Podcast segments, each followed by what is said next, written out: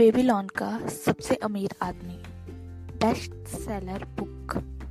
Babylon का सबसे अमीर आदमी बाय जॉर्ज एस क्लाशन लेखक जॉर्ज एस क्लाशन आर्थिक सफलता के शाश्वत रहस्य, धन दौलत पर की सबसे प्रेरक पुस्तक। 1920 के दशक में लिखी गई पुस्तक 21वीं सदी के आधुनिक निवेशकों को उनकी आर्थिक स्थिति के बारे में क्या सिखा सकती है? बहुत कुछ। अगर ये पुस्तक जॉर्ज क्लाशन की बेबीलोन का सबसे अमीर आदमी हो। इस पुस्तक में धल के मूल सिद्धांत विस्तार से बताए गए हैं। यह हर कॉलेज के विद्यार्थी या आम आदमी के लिए बेहतरीन तोहफा है, जो धन की दुनिया में खुद को दुविधाग्रस्त पाता है। साथ ही, यह अनुभवी निवेशकों के लिए भी अद्भुत रूप से पठनीय है। Written by Los Angeles Times आपके सामने आपका भविष्य फैला हुआ है। दूर जाने वाली सड़क की तरह। इस सड़क पर महत्वाकांक्षाएँ हैं, जिन्हें आप हासिल करना चाहते हैं। इच्छाएँ हैं, जिन्हें आप पूरी करना चाहते हैं। अपनी महत्वाकांक्षाओं और इच्छाओं को पूरा करने के लिए आपके पास धन होना चाहिए। इस पुस्तक में दिए गए आर्थिक सिद्धांतों का प्रयोग करके उनसे सीखे कि अपने खाली पर्स को कैसे भरा जाता है और इसके द्वारा ज़्यादा सुखद जीवन का आनंद कैसे लिया जाता है। गुरुत्वाकर्षण के नियम की तरह धर के ये नियम भी शाश्वत और अपरिवर्तनीय है। वे बहुत से लोगों को लाभ पहुँचा चुके हैं और आपको भी लाभ पहुंचाएँगे। इस पुस्तक को पढ़ने के बाद निश्चित रूप से आपका बैंक बैलेंस बढ़ जाएगा और आपकी आर्थिक प्रगति तेज़ी से होने लगेगी। उन लोगों के लिए इस दुनिया में बेशुमार धन मौजूद है, जो इसे हासिल करने के आसान नियमों को जानते हैं। पहला, अपने पर्स को मोटा करें। दूसरा, अपने खर्च को नियंत्रित करें। तीसरा अपने धन को कई गुना तक बढ़ाएँ। चौथा, अपनी पूंजी ना गवाएँ। पांचवा, अपने घर को लाभकारी निवेश बनाएँ। छठवा, भावी आमदनी सुनिश्चित करें। सातवां, अपनी कमा अपनी कमाने की क्षमता बढ़ाएँ। बेबीलोन का सबसे अमीर आदमी। धन में सांसारिक सफलता का आकलन किया जा सकता है। धन से इस दुनिया की सारी अच्छी चीज़ों का आनंद लिया जा सकता है। धन उन लोगों के पास आसानी से आता है जो इसे हासिल करने के नियमों को जानते हैं। आज भी धन के नियम वही हैं, जो हज़ार साल पहले बेबीलोन के अमीर लोगों के समय था। विषय सूची, पहला। चैप्टर वन अमीर बनने की इच्छा। चैप्टर टू बेबीलोन का सबसे अमीर आदमी। चैप्टर थ्री खाली पर्स के साथ इलाज। चैप्टर फोर सौभाग्य की देवी से मिले। चैप्टर फाइव धन के पाँच नियम। चैप्टर सिक्स बेबीलोन का साहूकार। चैप्टर सेवन बेबीलोन की दीवारें। चैप्टर एट बेबीलोन का ऊँटों का व्यापारी। चैप्टर नाइन बेबीलोन के मृदा पत्र चैप्टर टेन बेबीलोन का सबसे कुछ किस्मत आदमी। चैप्टर इलेवन बेबीलोन का ऐतिहासिक वर्णन। चैप्टर वन अमीर बनने की इच्छा। बंजीर बेबीलोन में रथ बनाता था। इस समय वह अपने घर के अहाते की दीवार पर उदास बैठा था। वह अपने खस्ता हाल घर और आँगन को उदासी से देख रहा था। आँगन में एक रथ अधूरा पड़ा था। बंजीर की पत्नी बार बार घर के बाहर, बाहरी दरवाजे पर आकर झाँक रही थी। अपनी पत्नी के देखने के अंदाज से वह समझ गया था कि घर में खाने को कुछ नहीं है और उसे जल्दी से रथ पूरा कर लेना चाहिए।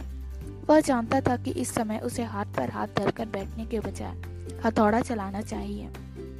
कुल्हाड़ी से काट छाट करना चाहिए, पॉलिश और पेंट करना चाहिए, पहियों की रिंग पर चमड़ा चढ़ाना चाहिए और रथ को ग्राहक तक पहुंचाना चाहिए ताकि उसे अमीर ग्राहक से पैसे मिल सके। बहरहाल, सुगठित और मांसल देह वाला बंजीर दीवार पर अलसाय अंदाज में बैठा रहा। उसका दिमाग बहुत मंद गति से काम कर रहा था।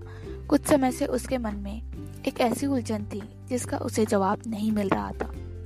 यूफ्रेटस नदी की इस घाटी में सूरज आमतौर पर शोले बरसाता था। आज भी यह निर्ममता से शोले बरसा रहा था। इसी वजह से बंजीर की भौं पर पसीने के मोती चलचला आए थे, जो बहकर उसके सीने के बालों में गुम हो गए। दूर उसे सम्राट के महल की बाहरी ऊँची दीवारें दिखाई दे रही थी। पास में नीले आसमान को छूती बेल मंदिर की मीनार थी। इतनी भव्यता की छाया में उसका छोटा सा घर था। उसके आसपास कई और लोगों के घर भी थे, जिनकी हालत उसके घर से भी ज़्यादा खराब थी। बेबीलोन का यही माहौल था। यहाँ भव्यता और मलिनता साथ साथ रहती थी। यहाँ प्रचुर दौलत और बेहद गरीबी पास पास रहती थी। अमीर और गरीब दोनों तरह के लोग शहर की सुरक्षात्मक दीवारों के भीतर बिना किसी योजना या व्यवस्था के रहते थे। बंजीर के पीछे अमीरों के रथ शोर कर रहे थे। ताकि जूते पहने व्यापारी और नंगे पैर चल रहे भिखारी रास्ते से हट जाए। बहरहाल, जब पानी लाने वाला गुलाम सड़क पर नज़र आते थे तो उन्हें रास्ता देने के लिए अमीरों के रथ नालियों की तरफ़ हट जाते थे। वे ऐसा इसलिए करते थे क्योंकि ये गुलाम सम्राट का काम कर रहे थे। इन सबकी पीठ पर पानी की भारी मुश्किल नदी थी, जो हैंगिंग गार्डन्स में डालने के लिए ले जा रही थी। बंजीर अपनी समस्या पर सोच विचार करने में इतना खोया हुआ था कि उसके व्यस्त शहर के कोलाहल को ना तो सुना, न ही उसकी तरफ़ ध्यान दिया। उसकी नंदा तभी टूटी जब उसने, उससे एक परिचित वाद्य यंत्र की तानी सुनाई थी उसने पलट कर देखा कि उसका सबसे पक्का दोस्त कोबी पास में खड़ा था। कोबी संगीतकार था और इस समय उसका संवेदनशील चेहरा मुस्कुरा रहा था। कोबी ने झुककर सलाम करते हुए कहा देवता आप पर मेहरबान हो मेरे अच्छे मित्र। लेकिन ऐसा लगता है कि देवता आप पर पहले से ही इतने मेहरबान हो चुके हैं कि अब आपको मेहनत करने की कोई ज़रूरत नहीं है। आपकी खुशकिस्मती देखकर मुझे भी खुशी हो रही है। इतना ही नहीं है मैं तो यह भी चाहता हूँ कि आपकी खुशकिस्मती से मेरी भी किस्मत बदल जाए। आपका पर्स ज़रूर भारी होगा, क्योंकि अगर यह सिक्कों की वजह से भारी नहीं होता तो आप रथ बनाने का काम कर रहे होते। मेहरबानी करके आप अपने पर्स में से दो सिक्के निकाल कर मुझे उधार दे दे। मैं आज रात को सामंत की दावत के बाद उधार चुका दूँगा। आपको पता भी नहीं चलेगा और इससे पहले ही आपका उधार वापस लौट आएगा। बंजीर ने उदासी से जवाब दिया, अगर मेरे मेरे पास दो सिक्के होते तो मैं उन्हें किसी को भी उधार नहीं देता। तुम्हें भी नहीं, मेरे सबसे पक्के दोस्त। इसका कारण यह है कि वे दो सिक्के मेरी ज़िंदगी भर की दौलत होते मेरी पूरी दौलत। कोई भी अपनी पूरी दौलत किसी को उधार नहीं देता। भले ही उसका सबसे पक्का दोस्त ही क्यों ना हो। क्या? कॉबी ने हैरान होकर कहा। तुम्हारे पर्स में एक भी सिक्का नहीं है। इसके बावजूद तुम दीवार पर भूत बने बैठे हो। इस रथ को पूरा क्यों नहीं करते? तुम्हारी तेज भूख को शांत करने के लिए भोजन कहाँ से आएगा? तुम ऐसे तो नहीं थे। तुम तो दिन भर मेहनत करते थे। क्या कोई चीज़ तुम्हें दुखी कर रही है? क्या देवताओं ने तुम पर कोई मुसीबत लाद दी है? यह मुसीबत ज़रूर देवताओं ने ही ला दी होगी। पंजीर ने हामी भरते हुए कहा, सारा झमेला एक सपने से शुरू हुआ। यह बेसिर पैर का सपना था। इसमें मैंने देखा कि मैं अमीर बन गया था। मेरे बेल्ट से कनकनाते सिक्कों से बराबर से लटक रहा था और मैं भिकारियों की तरफ़ लापरवाही से सिक्के उछालता जा रहा था। मैं चांदी के सिक्कों से अपनी पत्नी के लिए वस्त्र और अपने लिए मनचाही चीज़ें खरीद रहा था। मेरे पास सोने के सिक्के भी थे, इसलिए मैं भविष्य को लेकर आश्वस्त था। और मुझे चांदी के सिक्के खर्च करने में कोई डर नहीं लग रहा था। मैं बहुत ही संतुष्ट और सुखी महसूस कर रहा था। मुझे देखकर तुम यह नहीं कह सकते थे कि मैं तुम्हारा वही मेहनती मित्र हूँ। तुम मेरी पत्नी को भी नहीं पहचान सकते थे, क्योंकि उसके खुशी से दमकते चेहरे पर जुतियों का नामो निशान नहीं था। वह एक बार फिर से उतनी ही सुंदर और खुश मिजाज लग रही थी। जितनी हमारी शादी के समय लगती थी। कोबी ने कहा, सचमुच, बहुत बढ़िया सपना था, परंतु इतने अच्छे सपने की वजह से तुम दुखी होकर दीवार पर क्यों बैठे हो? क्योंकि जागने पर मैंने मैंने देखा कि मेरा पर्स खाली था, मेरे अंदर विद्रोह की भावना सुलगने लगी। आओ हम इस बारे में विस्तार से बात करें, क्योंकि जैसा समुद्री यात्री कहते हैं, हम एक ही नाव में सवार हैं। बचपन में हम दोनों ने धर्म गुरुओं से एक साथ शिक्षा हासिल की किशोरावस्था में हमने साथ साथ मौज मस्ती की। बड़े होने पर साथ साथ हम दोनों गहरे मित्र बन गए। हम संतुष्ट लोगों की तरह रहते हैं। दिन रात मेहनत करने पर और अपनी पूरी कमाई खर्च करने के बावजूद हम संतुष्ट रहते हैं। इतने सालों में हमने बहुत पैसा कमाया, परंतु हमें कभी दौलत की खुशी का जरा भी एहसास नहीं हुआ। इसके लिए हमें सपनों का सहारा लेना पड़ता है। अब मेरे मन में यह विचार आता है कि क्या हम गुंगी भेड़ों जितने मूर्ख हैं हम दुनिया के सबसे अमीर शहर में रहते हैं। यात्री कहते हैं कि इतनी दौलत दुनिया में और कहीं नहीं। हमारे पास बेशुमार दौलत बिखरी पड़ी है, परंतु हमारे पास, परंतु हमारे पास कुछ भी नहीं है। मेरे प्यारे दोस्त, आधी ज़िंदगी कड़ी मेहनत करने के बाद भी तुम्हारा पर्स खाली है, और तुम मुझसे कहते हो, मेहरबानी करके अपने पर्स में से दो सिक्के निकालकर मुझे उधार दे दे। मैं आज रात को सामंत की दावत के बाद उधार चुका दूँगा। इसका मैं क्या जवाब देता हूँ? क्या मैं यह कहता हूँ, यह मेरा पर्स है। इसमें से जितने सिक्के चाहो खुशी खुशी निकाल लो। नहीं, इसके बजाय मैं यह कहता हूँ कि मेरा पर्स भी तुम्हारे पर्स की तरह खाली है। आखिर इसकी क्या वजह है? हमारे पास धन दिखता क्यों नहीं? हम संपत्ति क्यों नहीं जोड़ पाते? हम इतना ही क्यों कमाते हैं ताकि हम ज़िंदा रह सकें? और हमारे भोजन तथा वस्तुओं की मूलभूत जरूरतें ही पूरी हो सकें। बंसीर ने कहा और इस बारे में भी सोचो कि हमारे बेटे भी, हमारी ही बच्चिनों पर चल रहे हैं। क्या वे और उनके पुत्र भी इसी सोने की नगरी में हमारी ही तरह गरीब रहेंगे? क्या उन्हें भी बकरी के दूध और दलिए से पेट भरना होगा? कोबी ने हैरान होकर कहा बंजीर हमारी दोस्ती को इतने साल हो चुके हैं, परंतु तुमने पहले कभी ऐसी बात नहीं की। अब तक मैंने कभी इस तरह से सोचा ही नहीं था।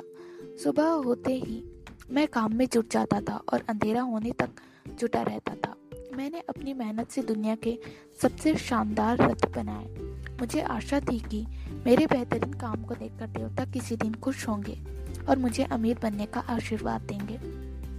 परंतु देवताओं ने कभी ऐसा नहीं किया।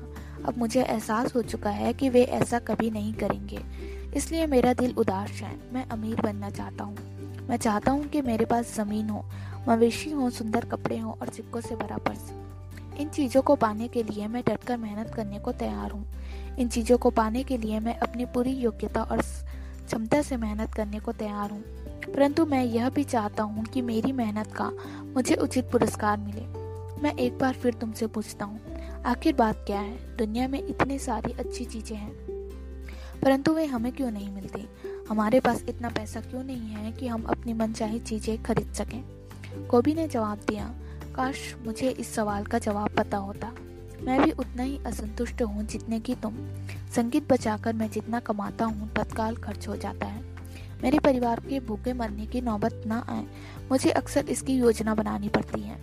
मेरे दिल में एक प्रबल इच्छा बहुत समय से है। मैं एक ऐसा वाद्य यंत्र खरीदना चाहता हूँ, जिससे मैं अपने मन में तैर रही संगीत की धुनों को सचमुच बाहर निकाल सकूँ। ऐसा वाद्य यंत्र खरीदने के बाद मैं इतना संगीत, इतना बेहतरीन संगीत बजा सकता हूँ, जो सम्राट ने कभी नहीं सुना होगा। इस तरह का वाद्य यंत्र तुम्हारे पास होना चाहिए। बेबीलोन में तुमसे ज़्यादा मधुर संगीत कोई नहीं बजा सकता। न सिर्फ़ सम्राट, बल्कि देवता भी खुश होंगे, परंतु तुम उसे खरीदोगे कैसे? हम दोनों तो सम्राट के गुलामों जितने गरीब हैं। घंटी की आवाज़ सुन रहे हो? वह देखो, सम्राट के गुलाम आ गए।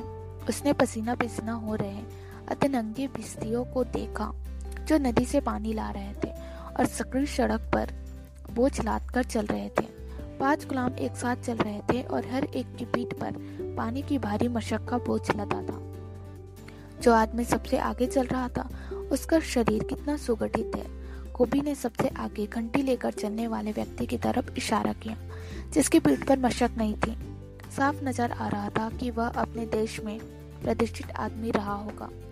बंसीर ने सहमत होते हुए जवाब दिया, इन गुलामों में ज़्यादातर लोग हमारी तरह हैं। लंबे और गोले, गोरे गुलाम उत्तरी देशों के हैं, हसमुख अश्वेत दक्षिण के हैं और नाटे बुरे गुलाम आसपास के देशों के हैं। सभी गुलाम एक साथ नदी से बगीचे तक और बगीचे से नदी तक आते जाते हैं।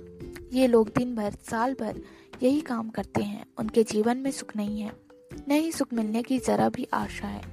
वे भूसे के बिस्तर पर सोते हैं घटिया अनाज दलिया खाते हैं, बेचारे गुलामों पर तरस खाओ को भी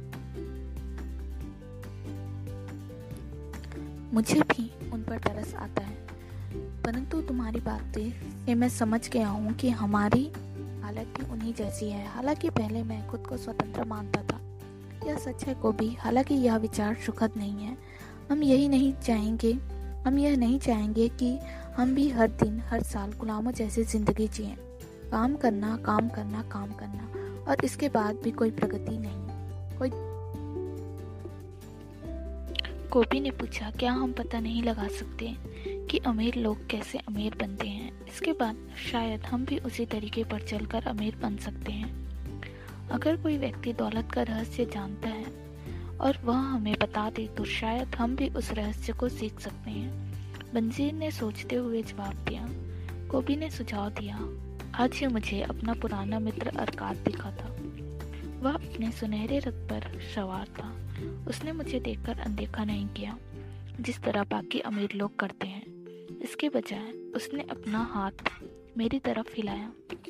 ताकि सब लोग यह देख सकें। वह संगीतकार को भी का मुस्कुराकर अभिवादन कर रहा था।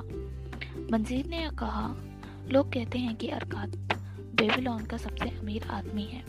कोबी ने जवाब दिया, इतना अमीर कि सम्राट भी खजाने के लिए समय समय पर उसकी मदद लेता रहता है। मंजीर बीच में बोल पड़ा, इतना अमीर? अगर वह मुझे कहीं रात के अंधेरे में मिल जाए तो मुझे डर है कि मेरा हाथ उसके मोटे पर्स पर चला जाएगा। कुबी ने झिड़कते हुए कहा, बकवास, इंसान की दौलत उसके पर्स में नहीं होती। अगर पर्स में लगातार धन ना आए तो मोटे से मोटा पर्स भी जल्दी ही खाली हो जाएगा। अरकात की आमदनी इतनी ज़्यादा है कि वह कितना ही दिल खोलकर खर्च करे, उसका पर्स हमेशा भरा रहता है। आमदनी ही तो सबसे बड़ी बात है, बंजीर बोला।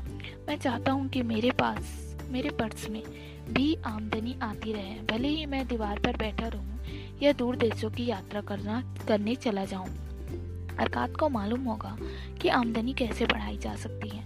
क्या तुम्हें लगता है कि वह मेरे जैसे मंद बुद्धि व्यक्ति को यह बात स्पष्टता से समझा सकता है? कोबी ने कहा, मैंने सुना है कि उसने अपने पुत्र नुमाजीर को यह ज्ञान दिया था। इसके बाद नौमाजीर निनेवा गया और अपने पिता की सहायता के बिना ही बहुत अमीर बन गया। को भी तुमने एक बहुत बेहतरीन विचार दिया है। मंजीर की आँखों में एक नई रोशनी चमकने लगी। अच्छे मित्र की समझदारी भरी सलाह मुफ़्त में मिलती है और अरकात हमेशा हमारा अच्छा मित्र रहा है। इस बात से कोई फ़र्क नहीं पड़ता कि हमारे पर्स खाली हैं। हमारी गरीबी अब हमें नहीं रोक सकती है। हम सोने की नगरी में गरीबों की तरह रहते रहते तंग आ चुके हैं। हम अमीर बनना चाहते हैं। आओ अरकात के पास चलकर उससे यह सीखे कि हम अपनी आमदनी और दौलत कैसे बढ़ा सकते हैं। तुमने मेरे दिल की बात कह दी। तुम्हारी बातों से मेरे मन में एक नया विचार आया है। अब मैं यह समझ गया हूँ कि हम कभी अमीर क्यों नहीं बन पाए। सच तो यह है कि आज से पहले हमने कभी अमीर बनना ही नहीं चाहा। तुम्हारा लक्ष्य यह था कि तुम बेबीलोन के सबसे मज़बूत रथ बनाओगे और तुम लगन से उस दिशा में मेहनत करते रहे। तुमने अपने सर्वश्रेष्ठ प्रयास उस लक्ष्य को समर्पित कर दिए, इसलिए तुम उस काम में सफल हुए। मेरा लक्ष्य बेहतरीन संगीतकार बनना था और मैंने उस दिशा में मेहनत की। अनंतः मैंने अपने लक्ष्य तक पहुँचने में सफल हुआ। जिन लक्ष्यों की दिशा में हमने मेहनत की, उन तक पहुँचने में हमें सफलता मिली। देवताओं को इस स्थिति के यूँ ही चलने से कोई दिक्कत नहीं है। बहरहाल, हमें, अब हमें उगते सूरज की नई किरण दिख रही है। यह हमें आमंत्रित कर रही है कि हम अमीर बनने का तरीका सीखें।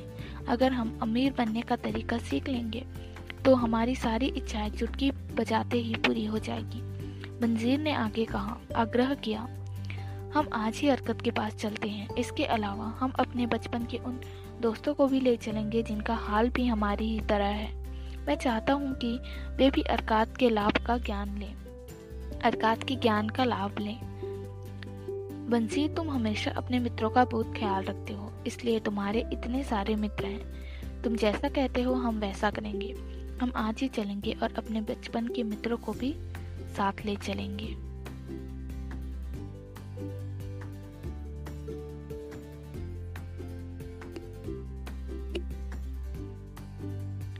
अध्याय दो, बेबीलोन का सबसे अमीर आदमी। प्राचीन बेबीलोन में कभी अरकात नाम का बहुत अमीर आदमी रहता था। उसकी अपार दौलत के चर्चे दूर दूर तक फैले थे। इसके अलावा उसकी उदारता भी मशहूर थी। वह दिल खोल कर दान देता था और परोपकार के काम करता था। वह अपने परिवार के प्रति भी उदार था और खुले हाथ से खर्च करता था। फिर भी हर साल वह जितना खर्च करता था उसकी दौलत उससे ज़्यादा तेज़ी से बढ़ जाती थी। उसके बचपन के कुछ मित्रों ने एक दिन उसके पास जाकर कहा, अरकात, तुम हमसे ज़्यादा खुशकिस्मत हो। तुम बेबीलोन के सबसे अमीर आदमी बन गए हो, जबकि हम मुश्किल से गुजारा कर पाते हैं। तुम बेहतरीन कपड़े पहन सकते हो और बेहतरीन भोजन का आनंद ले सकते हो। जबकि हमारा हाल यह है कि अगर हमारे परिवार को पेट भर भोजन और तन ढकने को कपड़े ना मिले तो हमारी खुशी मिल जाए तन ढकने को कपड़े मिल जाए तो हमारी खुशी का ठिकाना नहीं रहता। परंतु कभी हम एक जैसे थे, हमें एक ही अध्यापक ने पढ़ाया और हम एक साथ खेले।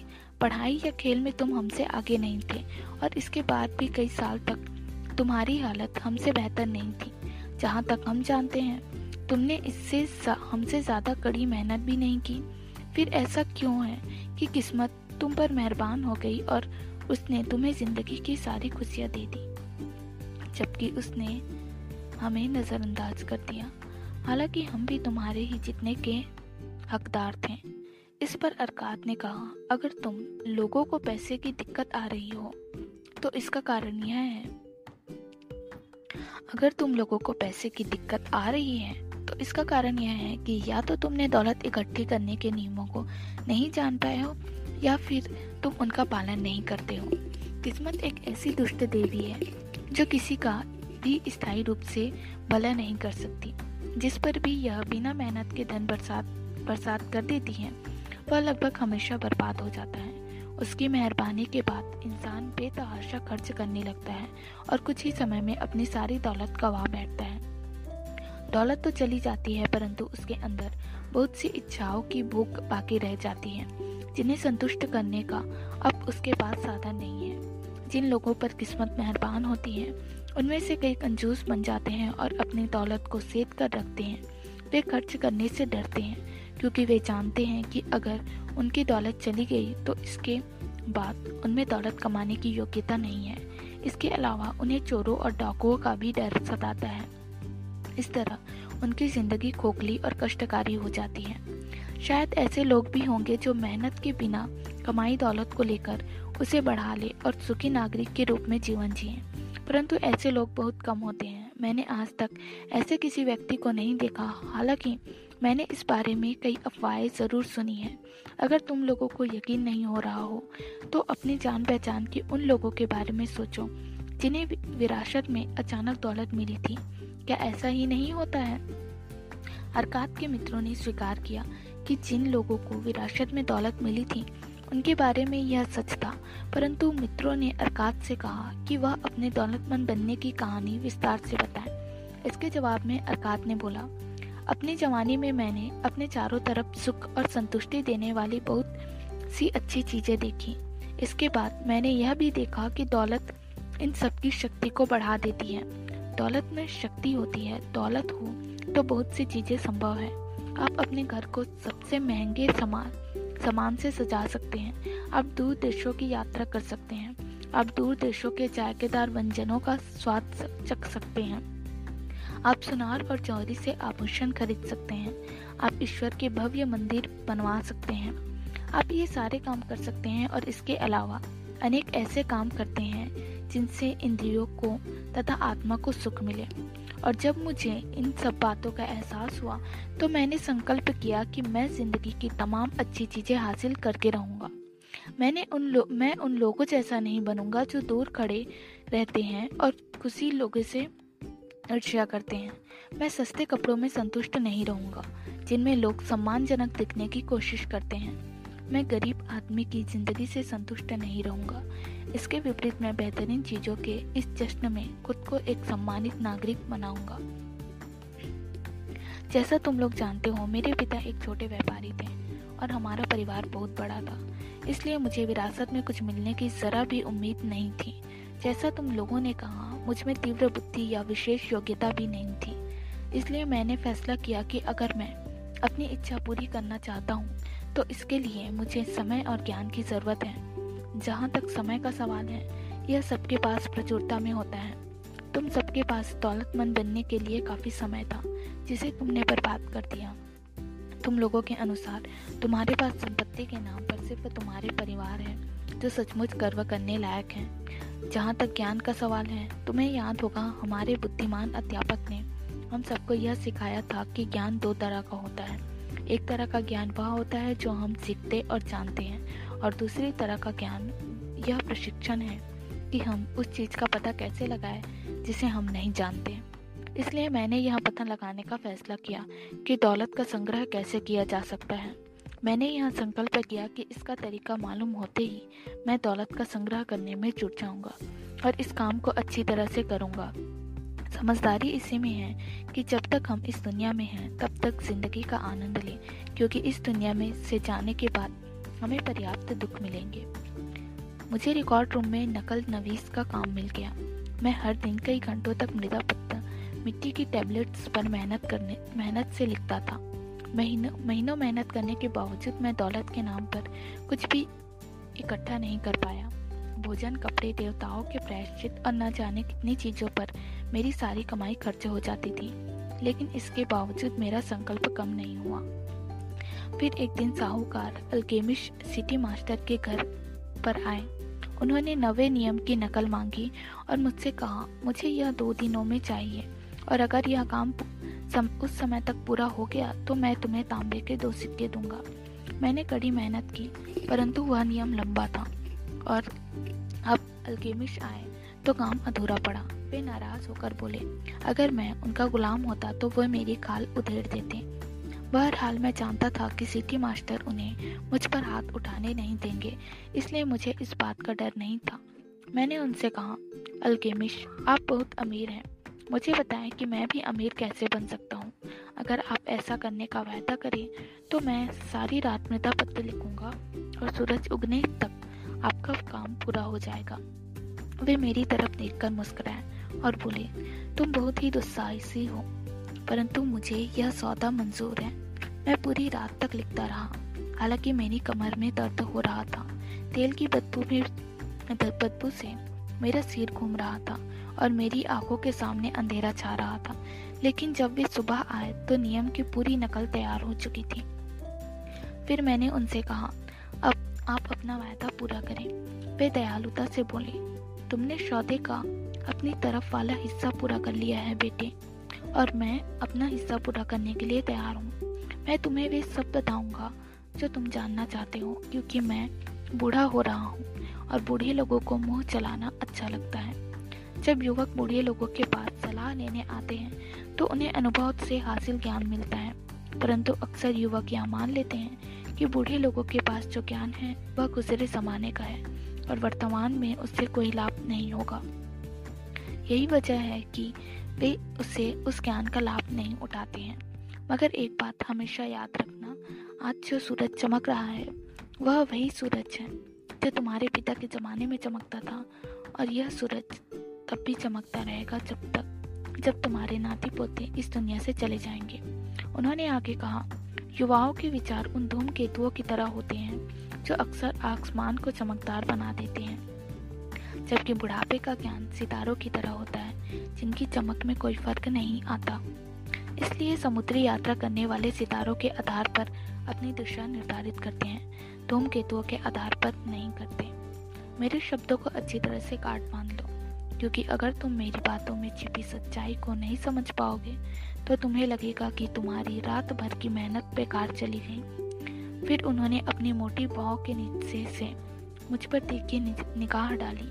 इसके बाद वे धीमे, परंतु सशक्त लहजे में बोले, मैं दौलत की राह पर तब पहुँचा जब मैंने यह फैसला किया कि मैं अपनी कमाई का एक हिस्सा खुद रखूँगा। अगर तुम भी ऐसा करोगे तो तुम भी दौलत की राह पर पहुँच जाओगे फिर वे मेरी तरफ़ पहनी निगाह से देखे और पर कुछ बोले नहीं। मैंने पूछा, बस इतना ही? उन्होंने जवाब दिया, पेड़ चलाने वाले किशोर को साहूकार में बदलने के लिए बस इतना ही काफ़ी था। मैंने पूछा, परंतु मैं जितना कमाता हूँ, वह सब मैं ही तो रखता हूँ। क्या यह सच नहीं है? उन्होंने कहा, बिल्कुल नहीं है। क्या तुम दर्जी को पैसे नहीं देते हो? क्या तुम मोची को पैसे नहीं देते हो? क्या तुम भोजन पर खर्च नहीं करते हो? क्या तुम बेबीलोन में बिना खर्च किए ज़िंदा रह सकते हो? तुम्हारी पिछले महीने की कमाई कहाँ है? पिछले साल की कमाई कहाँ है? मूर्ख, तुम बाकी सबको पैसा देते हो, परंतु खुद को नहीं। जाओ और मालिक तुम्हारी मेहनत के बदले में तुम्हें खाने तथा पहनने को दे। अगर तुम अपनी कमाई का दसवां हिस्सा अपने पास रखोगे तो तुम्हारे पास दस साल में कितनी दौलत जमा हो जाएगी? मेरा गणित ठीक ठाक था, इसलिए मैंने तत्काल जवाब दिया। मेरी एक साल की आमदनी के बराबर। वे बोले, तुम्हारी बात आधी सच है। देखो तुम जो भी स्वर्ण मुद्रा बचाते हो, वह तुम्हारी गुलाम बनकर तुम्हारे लिए काम करती हैं। यह स्वर्ण मुद्रा जितने भी तांबे के सिक्कों को, सिक्के कमाती हैं, वे सब इंसान की संतानें हैं और वे भी तुम्हारे लिए धन कमा सकती हैं। अगर तुम दौलतमंद बनना चाहते हो तो तुम्हें अपनी बचत का निवेश करना चाहिए, ताकि तुम्हारी बचत और इसकी संतानें धन कमाए धन कमाएँ, तथा तुम्हें तुम्हारी मन चाही दौलत प्रदान करें। उन्होंने आगे कहा, तुम्हें शायद यह लग रहा होगा कि तुम्हार, मैं तुम्हारी रात भर की मेहनत के बदले में तुम्हें गलत सलाह दे रहा हूँ। परंतु यकीन करो, मैं तुम्हें हज़ार गुना ज़्यादा भुगतान कर रहा हूँ। बशर्ते तुमने मेरी बातों के पीछे छिपी सच्चाई को समझने की बुद्धि हो। अपनी कमाई का एक हिस्सा खुद रखो, चाहे तुम्हारी कमाई कितनी भी कम क्यों ना हो। तुम्हें इसके दसवें हिस्से यानी दस प्रतिशत से कम नहीं बचाना चाहिए। तुम इससे जितना ज़्यादा बचा सकते हो, बचा लो। सबसे पहले तुम खुद को भुगतान करो। बची हुई कमाई में अपना खर्च चलाओ। दर्जी और मोची से इतना सामान मत खरीदो कि तुम अपनी बची हुई आमदनी में से उसका भुगतान न कर पाओ। इसके अलावा तुम्हें बची हुई कमाई में से ही भोजन, परोपकार और ईश्वर के प्रायश्चित के लिए भी खर्च करना होगा। पेड़ की तरह ही दौलत भी एक छोटे से बीज से उगती है। तुम्हारे द्वारा बचाया गया तांबे का पहला सिक्का वह बीज है, जिससे तुम्हारी दौलत का पेड़ उगेगा। जितनी जल्दी तुम यह बीज बो दोगे पेड़ उतने ही जल्दी उगेगा।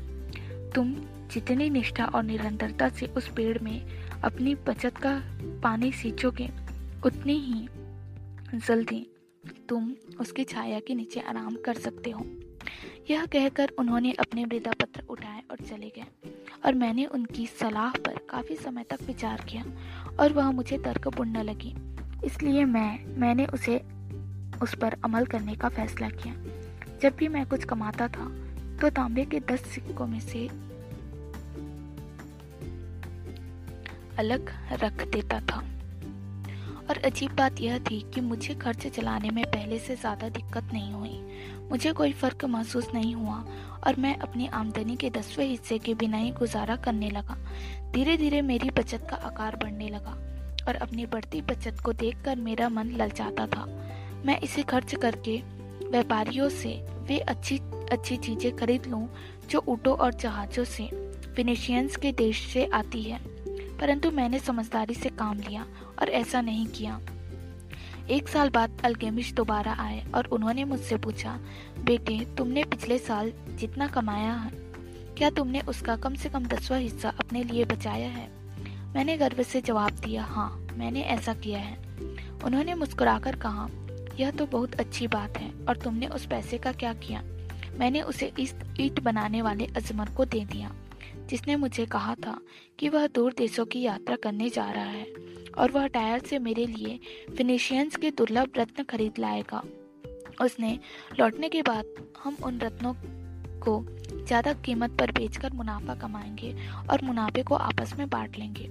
वे गुर्राकर बोले, हर मूर्ख अपनी गलती से सीखता है, परंतु तुमने रत्नों के बारे में ईट बनाने वाले पर भरोसा क्यों किया?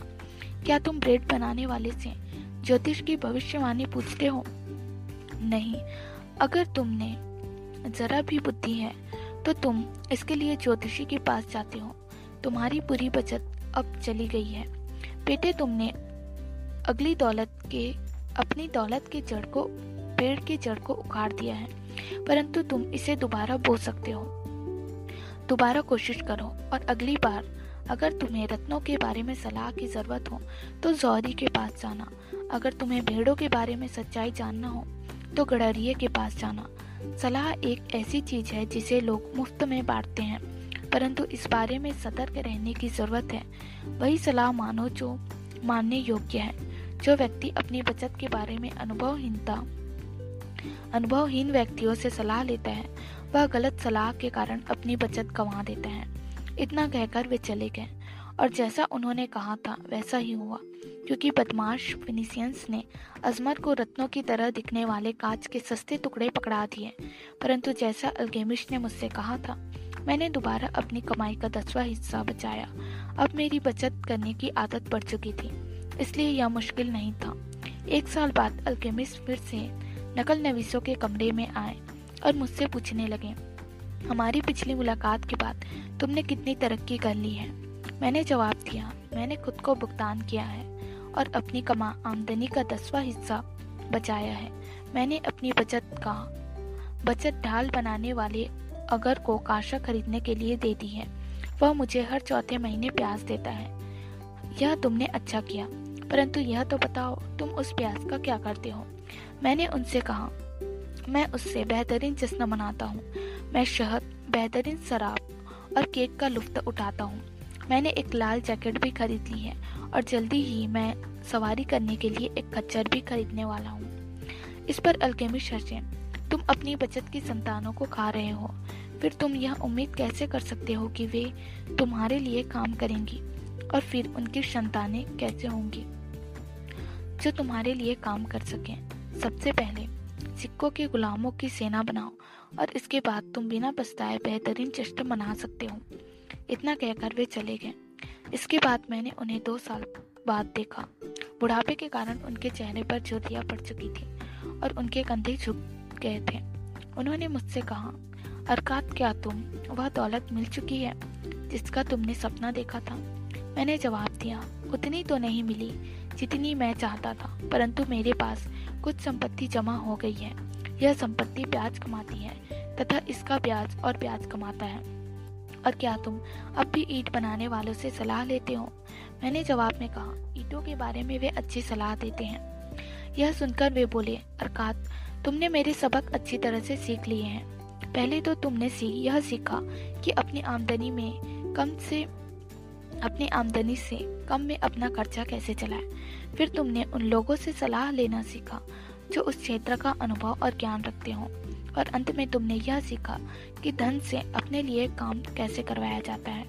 तुमने यह सीख लिया है कि धन को कैसे हासिल किया जाता है, इसे अपने पास कैसे रखा जाता है और इसका प्रयोग कैसे किया जाता है। इसलिए तुम ज़िम्मेदारी का पद संभालने के योग्य हो। मैं अब बूढ़ा हो रहा हूँ। मेरे पुत्र हमेशा खर्च करने की योजनाएँ बनाते रहते हैं और कमाने के बारे में ज़रा भी नहीं सोचते।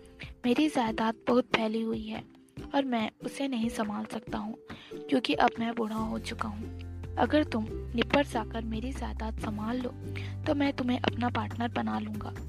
इस तरह मैंने निपट जाकर उसकी जायदाद संभाल ली, जो काफ़ी बड़ी थी, चूँकि मुझे प्रबल महत्वाकांक्षा थी और मैंने दौलत संभालने के तीन नियमों में निपुणता हासिल कर ली थी। इसलिए मैंने उसकी जायदाद को के लाभ को बहुत बढ़ा लिया। परिणाम यह हुआ कि मेरे पास काफ़ी पैसा आ गया और जब अलगेमिश इस दुनिया से चले गए तो उसने मुझे उनकी वसीयत के मुताबिक उनकी जायदाद का कुछ हिस्सा मिल गया।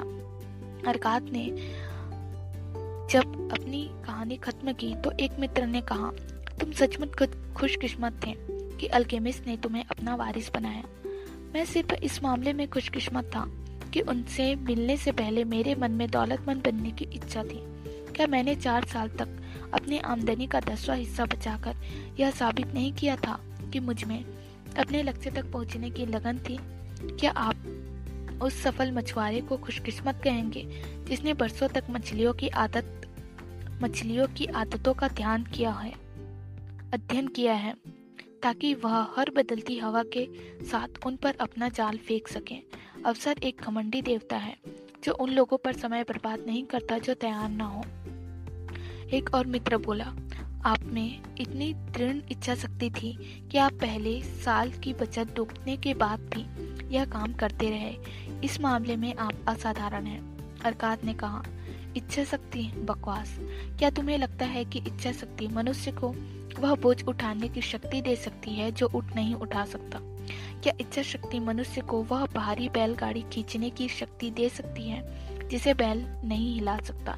इच्छा शक्ति और कुछ नहीं, बल्कि वह काम करने का दृढ़ संकल्प है, जिसे पूरा करने का आपने फैसला किया है। अगर मैंने कोई काम करने का फैसला किया है और चाहे वह कितना भी छोटा क्यों ना हो, मैं उसे पूरा करता हूँ, वरना मुझमें महत्वपूर्ण काम करने के लिए आत्मविश्वास कैसे आएगा? अगर मैं खुद से यह कहूँ शहर जाने वाले पुल को पार करते समय, पुल को पार करते समय मैं सौ दिन तक हर दिन सड़क से एक कंकड़ उठाकर नदी में डालूँगा। तो मैं ऐसा हर दिन करूँगा। अगर सातवें दिन पुल पार करते समय मैं कंकड़ डालना भूल जाऊँ तो मैं लौटकर यह नहीं कहूँगा। कल मैं दो कंकड़ डाल दूँगा। इससे कोई फ़र्क नहीं पड़ेगा। नहीं, मैं दोबारा पुल तक जाऊँगा और कंकड़ डालूँगा। न ही बीसवें दिन मैं खुद से यह कहूँगा, अर्थात यह बेकार काम है। हर दिन एक कंकड़ डालने से क्या फ़ायदा होगा? इससे अच्छा तो यह होगा कि मुट्ठी भर कंकड़ उठाकर नदी में एक साथ डाल दो और इस झंझट को खत्म करो। नहीं, मैं ऐसा नहीं करूँगा। मैं ऐसा नहीं करूँगा। जब मैं किस, किसी काम को करने का फैसला करता हूँ तो मैं उसे पूरा करने, करके ही दम लेता हूँ। इसलिए मैं इस बात का ध्यान रखता हूँ कि मैं कठिन और अव्यवहारिक काम शुरू ना करूँ, क्योंकि मुझे फुर्सत में रहना और आराम करना पसंद है। फिर एक और मित्र बोला, आपकी बातें तर्कपूर्ण है। अगर ये सच है तो यह काम बहुत आसान है। अगर सब लोग ऐसा ही करने लगेंगे तो फिर दौलत इस हाथ से उस हाथ तक कैसे पहुँच पाएगी? अरकात ने जवाब दिया, जहाँ भी मनुष्य श्रम करते हैं, वहाँ दौलत बढ़ती है।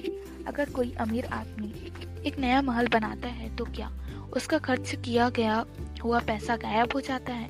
नहीं, ईट बनाने वाले को उसकी, उसका एक हिस्सा मिलता है। मजदूरों को उसका एक हिस्सा मिलता है, कारीगर को इसका एक हिस्सा मिलता है। जो भी इस महल को बनाने में मेहनत करता है, उसे उस धन में से हिस्सा मिल जाता है। और जब महल बनकर तैयार हो जाता है तो क्या यह इसकी लागत जितना मूल्यवान नहीं होता?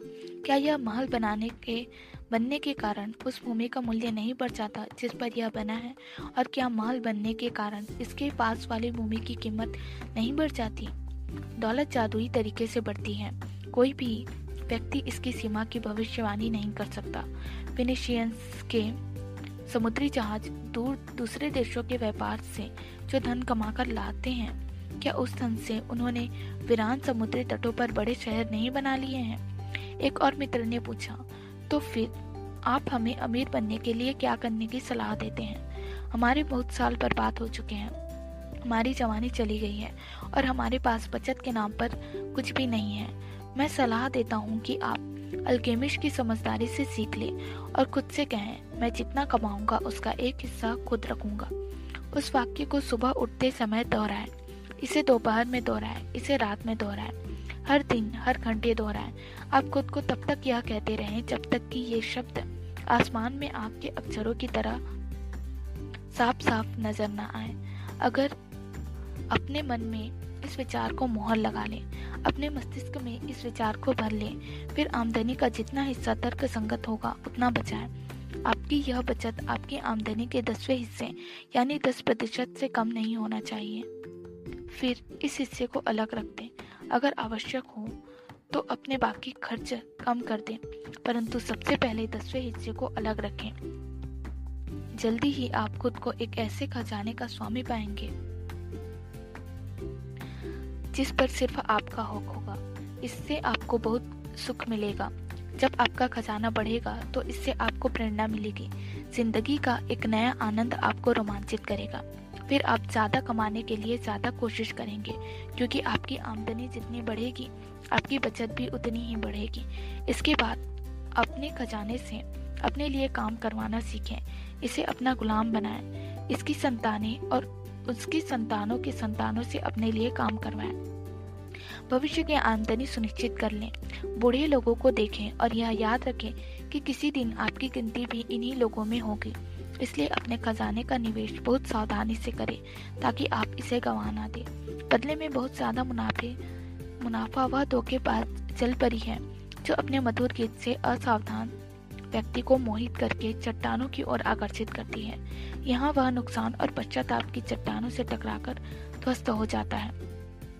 इस बात की व्यवस्था भी कर ले कि अगर देवता आपको अपने पास बुला ले तो आपके परिवार पर आर्थिक संकट ना आए। समय समय पर बीमे का थोड़ा भुगतान करने से ऐसा सुरक्षित व्यवस्था करना संभव है। इसलिए समझदार व्यक्ति ऐसे समझदारी पूर्ण उद्देश्य के लिए धन खर्च करने में देर नहीं लगाता। बुद्धिमान लोगों से सलाह लें। धन संबंधित काम करने वाले लोगों से सलाह लें। वे आपको उस तरह की गलती करने से बचा लेंगे, जो मैंने अपने धन को ईट बनाने वाले अजमर के हवाले के करते समय की थी। कम परंतु सुरक्षित लाभ जोखिम लेने से बेहतर है। जब तक आप इस दुनिया में हैं, इसका आनंद लें। अपनी क्षमता से ज़्यादा मेहनत ना करें, बहुत ज़्यादा धन बचाने की कोशिश ना करें। अगर आप अपनी आमदनी के दसवें हिस्से को आराम से बचा सकते हैं तो इतना बचाकर ही संतुष्ट रहें। इसके अलावा अपनी आमदनी के हिसाब से ज़िंदगी गुजारें। बहुत ज़्यादा कंजूस ना बने, न ही खर्च करने की आदत डालें। ज़िंदगी बहुत अच्छी है और ज़िंदगी में ऐसी बहुत सी चीज़ें हैं जिसका आनंद लेना चाहिए। अरकात के मित्रों ने उसे धन्यवाद देकर उससे विदा ली। लौटते समय कुछ मित्र तो खामोश थे, क्योंकि उनमें कल्पना शक्ति नहीं थी और वे अरकात की बातों का पूरा मतलब नहीं समझ पाए थे। कुछ आलोचना कर रहे थे, क्योंकि वे सोच रहे थे कि इतने अमीर आदमी को अपनी दौलत का कुछ हिस्सा अपने गरीब दोस्तों में बांट देना चाहिए। परंतु कुछ की आँखों में एक नई चमक थी। वे जानते थे कि अल्केमिश हर बार नकल नवीसों के कमरे में लौटा था। क्योंकि वह अरकात को अंधकार से निकलकर प्रकाश की ओर जाते देख रहा था। अब जब अरकात को ज्ञान का प्रकाश मिल गया तो एक अवसर, एक पथ उसका इंतज़ार कर रहा था। कोई भी उस जगह को नहीं भर सकता था, जब तक कि वह अपने ज्ञान को बढ़ा न ले और अवसर के लिए तैयार न हो। बात आले, बाद वाले लोग कई साल तक अरकात से बार बार मिलने गए, जिस, जिसने खुशी से उनका स्वागत किया। उसने उन्हें काफ़ी समझदारी भली सलाह दी, जैसे अनुभवी लोग खुशी खुशी करते हैं, और उसने उनकी बचत के निवेश में भी मदद की, ताकि उन्हें सुरक्षित ब्याज मिल सके और उनका मूलधन सुरक्षित रहे। या भी ऐसे निवेशों में उलझ न जाए, जिससे उन्हें लाभ न हो। इन लोगों की ज़िंदगी में बदलाव का क्षण उस दिन आया जब उन्हें इस यह सत्य का एहसास हुआ, जो अल्केमिस्ट से अरकात ने और अरकात से उन्होंने सीखा था। अपनी आमदनी का हिस्सा खुद के लिए बचा कर रखें।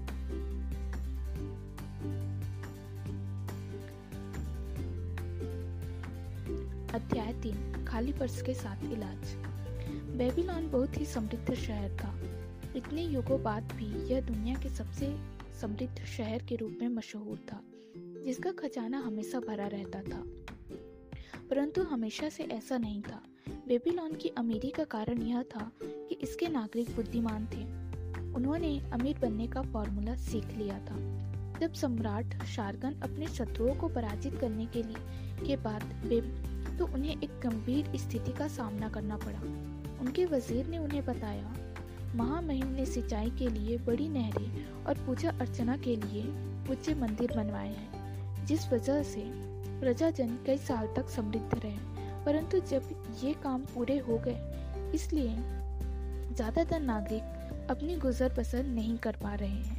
मजदूर बेरोजगार हैं, व्यापारियों की ग्राहकी बहुत कम हो गई है, किसानों की फ़सल नहीं बिक रही है, लोगों के पास सामान खरीदने के लिए पर्याप्त धन नहीं है। राजा ने पूछा, हमने नहर और मंदिर बनवाने में इतना सारा धन खर्च कर दिया था?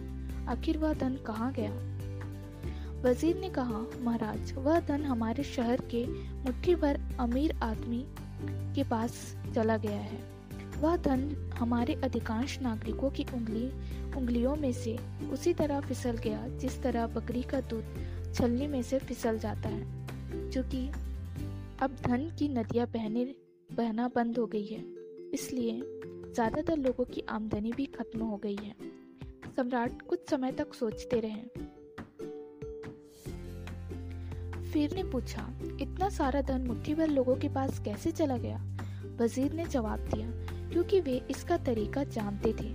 हम सफल लोगों की इस कारण निंदा नहीं कर सकते, क्योंकि वे सफल होने का तरीका जानते हैं। इसके अलावा यह भी उचित नहीं होगा कि वैध रूप से कमाए जाने वाले धन को ज़बरदस्ती छीन कर कम योग्य व्यक्तियों को बांट दिया जाए। सम्राट ने पूछा, जब लोग यह सब लोग यह क्यों नहीं सीखते कि धन इकट्ठा कैसे किया जाए ताकि मेरे शहर का हर आदमी अमीर बन जाए? क्या यह संभव नहीं है? बिल्कुल संभव है महाराज परंतु उन्हें सिखाएगा कौन? पुरोहित और पुराजी तो पुरो पुजारी तो निश्चित रूप से ऐसा नहीं कर सकते क्योंकि उन्हें धन कमा, कमाने के बारे में रत्ती भर ही ज्ञान नहीं है। सम्राट ने पूछा वज़ीर दौलतमंद बनने का तरीका हमारे शहर में सबसे अच्छी तरह कौन जानता है? आपके सवाल में ही जवाब छिपा है महाराज। बेबीलोन में सबसे ज़्यादा दौलतमंद दौलत किसके पास है? मेरे काबिल वज़ीर तुमने बहुत अच्छी बात कही है। अरकात के सिवा और कौन हो, कौन हो सकता है? वह बेबीलोन का सबसे अमीर आदमी है। उसे अकेले में उसे कल मेरे सामने पेश करो। अगले दिन सम्राट के आदेश के अनुसार अरकात उनके सामने उपस्थित हुआ। हालाँकि उसकी उम्र सत्तर वर्ष हो चुकी थी, परंतु वह अब भी चुस्त और फुर्तीला था। सम्राट ने कहा, अरकात, क्या यह सच है कि तुम बेबीलोन के सबसे अमीर आदमी हो? लोग ऐसा कहते हैं महामहिम और कोई भी इसका विरोध नहीं करता है।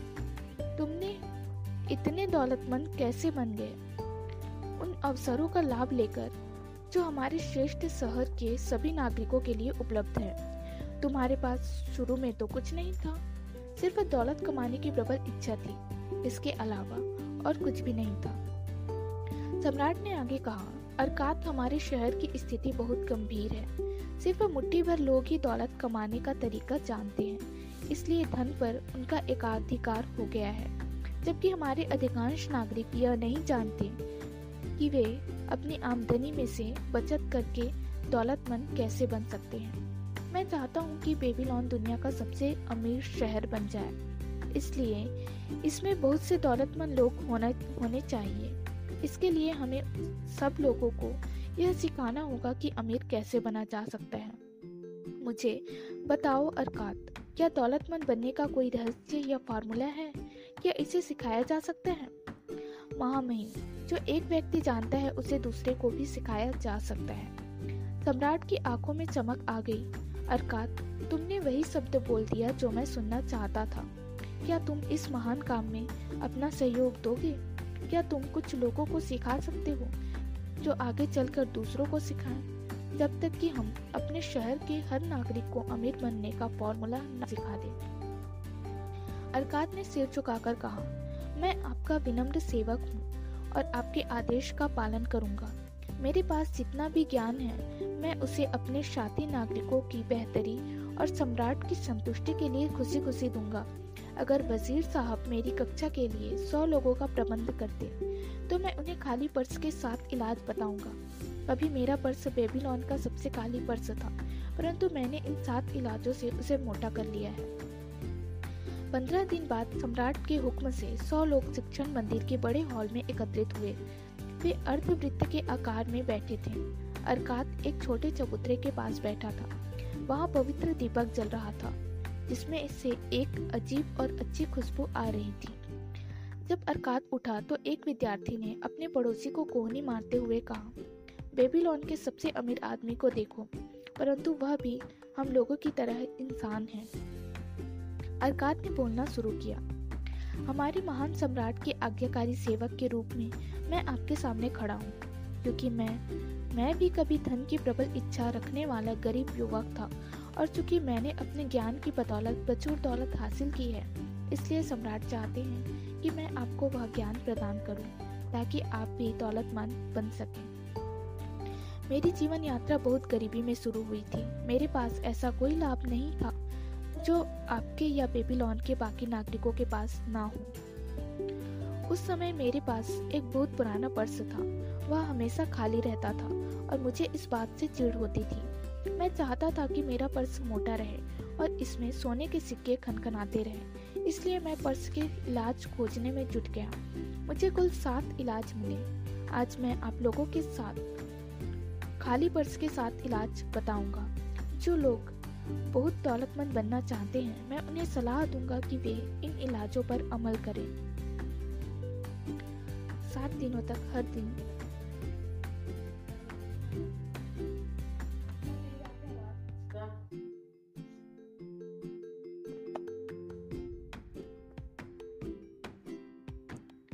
सात दिन तक हर दिन मैं आपको खाली पर्स के साथ इलाजों में से एक एक इलाज बताऊँगा।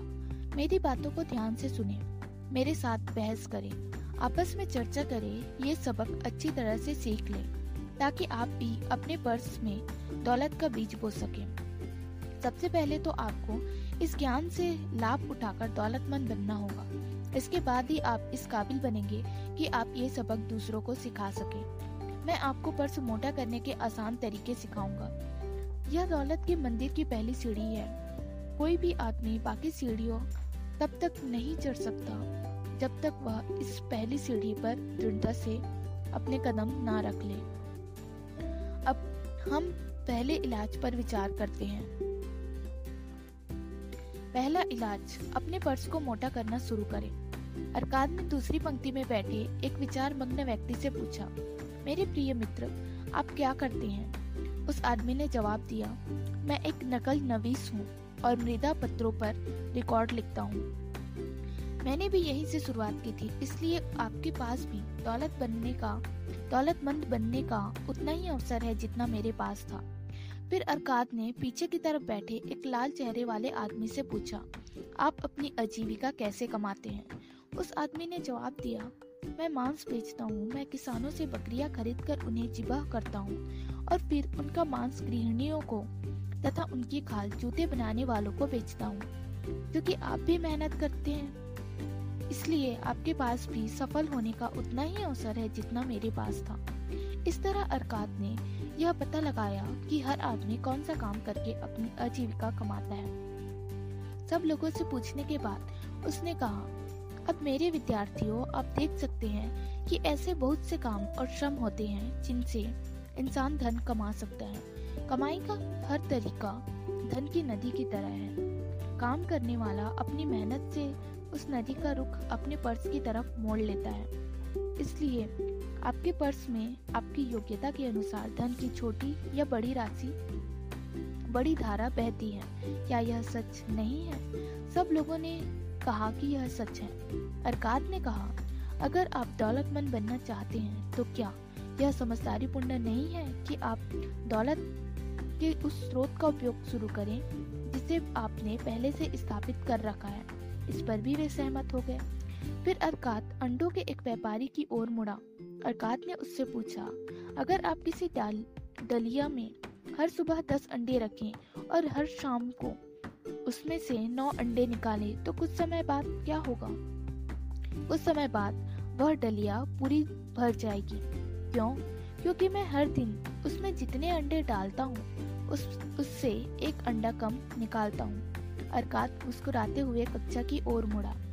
क्या आप में से किसी का पर्स खाली है? वे लोग पहले तो खिसियाकर हंसे, फिर उन्होंने मज़ाक में अपने खाली पर्स लहराकर अरकात को दिखाया। अरकात आगे बोला, ठीक है, अब मैं आपको खाली पर्स का पहला इलाज बताता हूँ। आप वही करें जिसका सुझाव मैंने अंडे के व्यापारी को दिया था। अपने पर्स में डाले गए दस सिक्कों में से सिर्फ़ नौ सिक्के बाहर निकालें। जब आप अपनी सिर्फ़ नब्बे प्रतिशत आमदनी ही खर्च करेंगे तो जल्दी ही आपका पर्स मोटा होने लगेगा। पर्स भारी होने से आपको अच्छा लगेगा और आपके कलेजे को ठंडक पूछेगी यह सबक बहुत साधारण लगता है, परंतु साधारण होने के कारण मेरी कही बात को हल्केपन में ना ले। सत्य हमेशा साधारण होता है। मैं आपको बताऊँगा कि मैं दौलत कैसे इकट्ठी की। मैंने भी इसी तरह शुरुआत की। पहले मेरा पर्स भी हमेशा खाली रहता था और मैं इसे कोसा करता था, क्योंकि इसमें मेरी इच्छाओं को संतुष्ट करने के लिए धन नहीं रहता था। लेकिन जब मैं, मैंने अपने पर्स में दस सिक्के डालकर सिर्फ़ नौ सिक्के बाहर निकालना शुरू किया तो यह भारी होने लगा। इस उपाय पर चलने से आपका पर्स भी भारी हो जाएगा। अब मैं आपको एक विचित्र सत्य बताता हूँ, जिसका कारण मैं नहीं जानता हूँ। जब मैंने खर्च के लिए सिर्फ़ नब्बे प्रतिशत आमदनी रखी, तब भी मेरा खर्चा उतना ही अच्छी तरह से चलता रहा। मैं पहले जितनी कड़की में रहता था, लगभग उतनी ही कड़की में रहा। इसके अलावा कुछ समय बाद धन मेरे पास पहले से ज़्यादा आसानी से आने लगा। निश्चित रूप से यह देवताओं का नियम है कि जो व्यक्ति अपनी आमदनी का एक निश्चित हिस्सा बचा कर रखता है, उसे खर्च नहीं करता। उसके पास धन ज़्यादा आसानी से आता है। इसी तरह यह भी सही है कि धन खाली पर्स वाले पर मेहरबान नहीं होता है। आप किस चीज़ को पाने से के ज़्यादा इच्छुक हैं? क्या आपके लिए रोज़मर्रा की तात्कालिक इच्छाओं की संतुष्टि ज़्यादा महत्वपूर्ण है? आभूषण, वस्त्र, सजावटों, सजावट की चीज़ें बेहतरीन व्यंजन। ये चीज़ें जल्दी ही चली जाती है और बुला दी जाती हैं। या फिर आपके लिए दूरगामी इच्छाएँ ज़्यादा महत्वपूर्ण हैं। विशाल जायदाद, स्वर्ण भूमि, मवेशी, व्यापार, आमदनी देने वाले निवेश। आप अपने पर्स में पर्स में से जो सिक्के निकालते हैं, उनसे आपकी तात्कालिक इच्छाएँ पूरी होती हैं। आप अपने पर्स में जो सिक्के बताते हैं, उनसे आपकी दूरगामी इच्छाएँ पूरी होती हैं।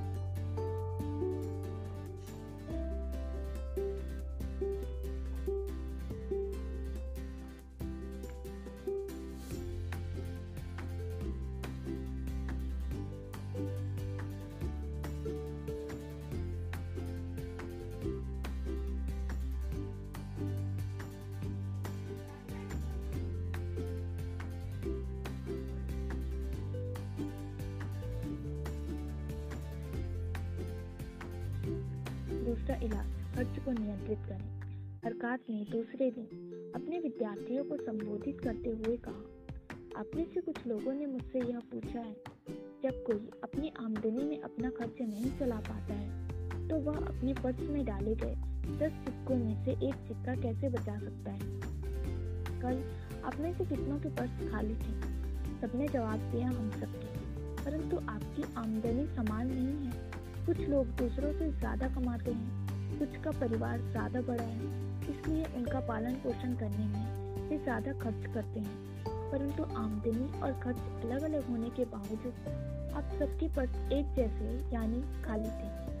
अब मैं आपको इंसानों के बारे में एक असामान्य सच्चाई बताऊँगा। वह सच्चाई यह है, हमारे आवश्यक खर्च हमेशा हमारी आमदनी के अनुपात में बढ़ते रहेंगे, जब तक कि हम इन्हें रोकने की कोशिश ना करें।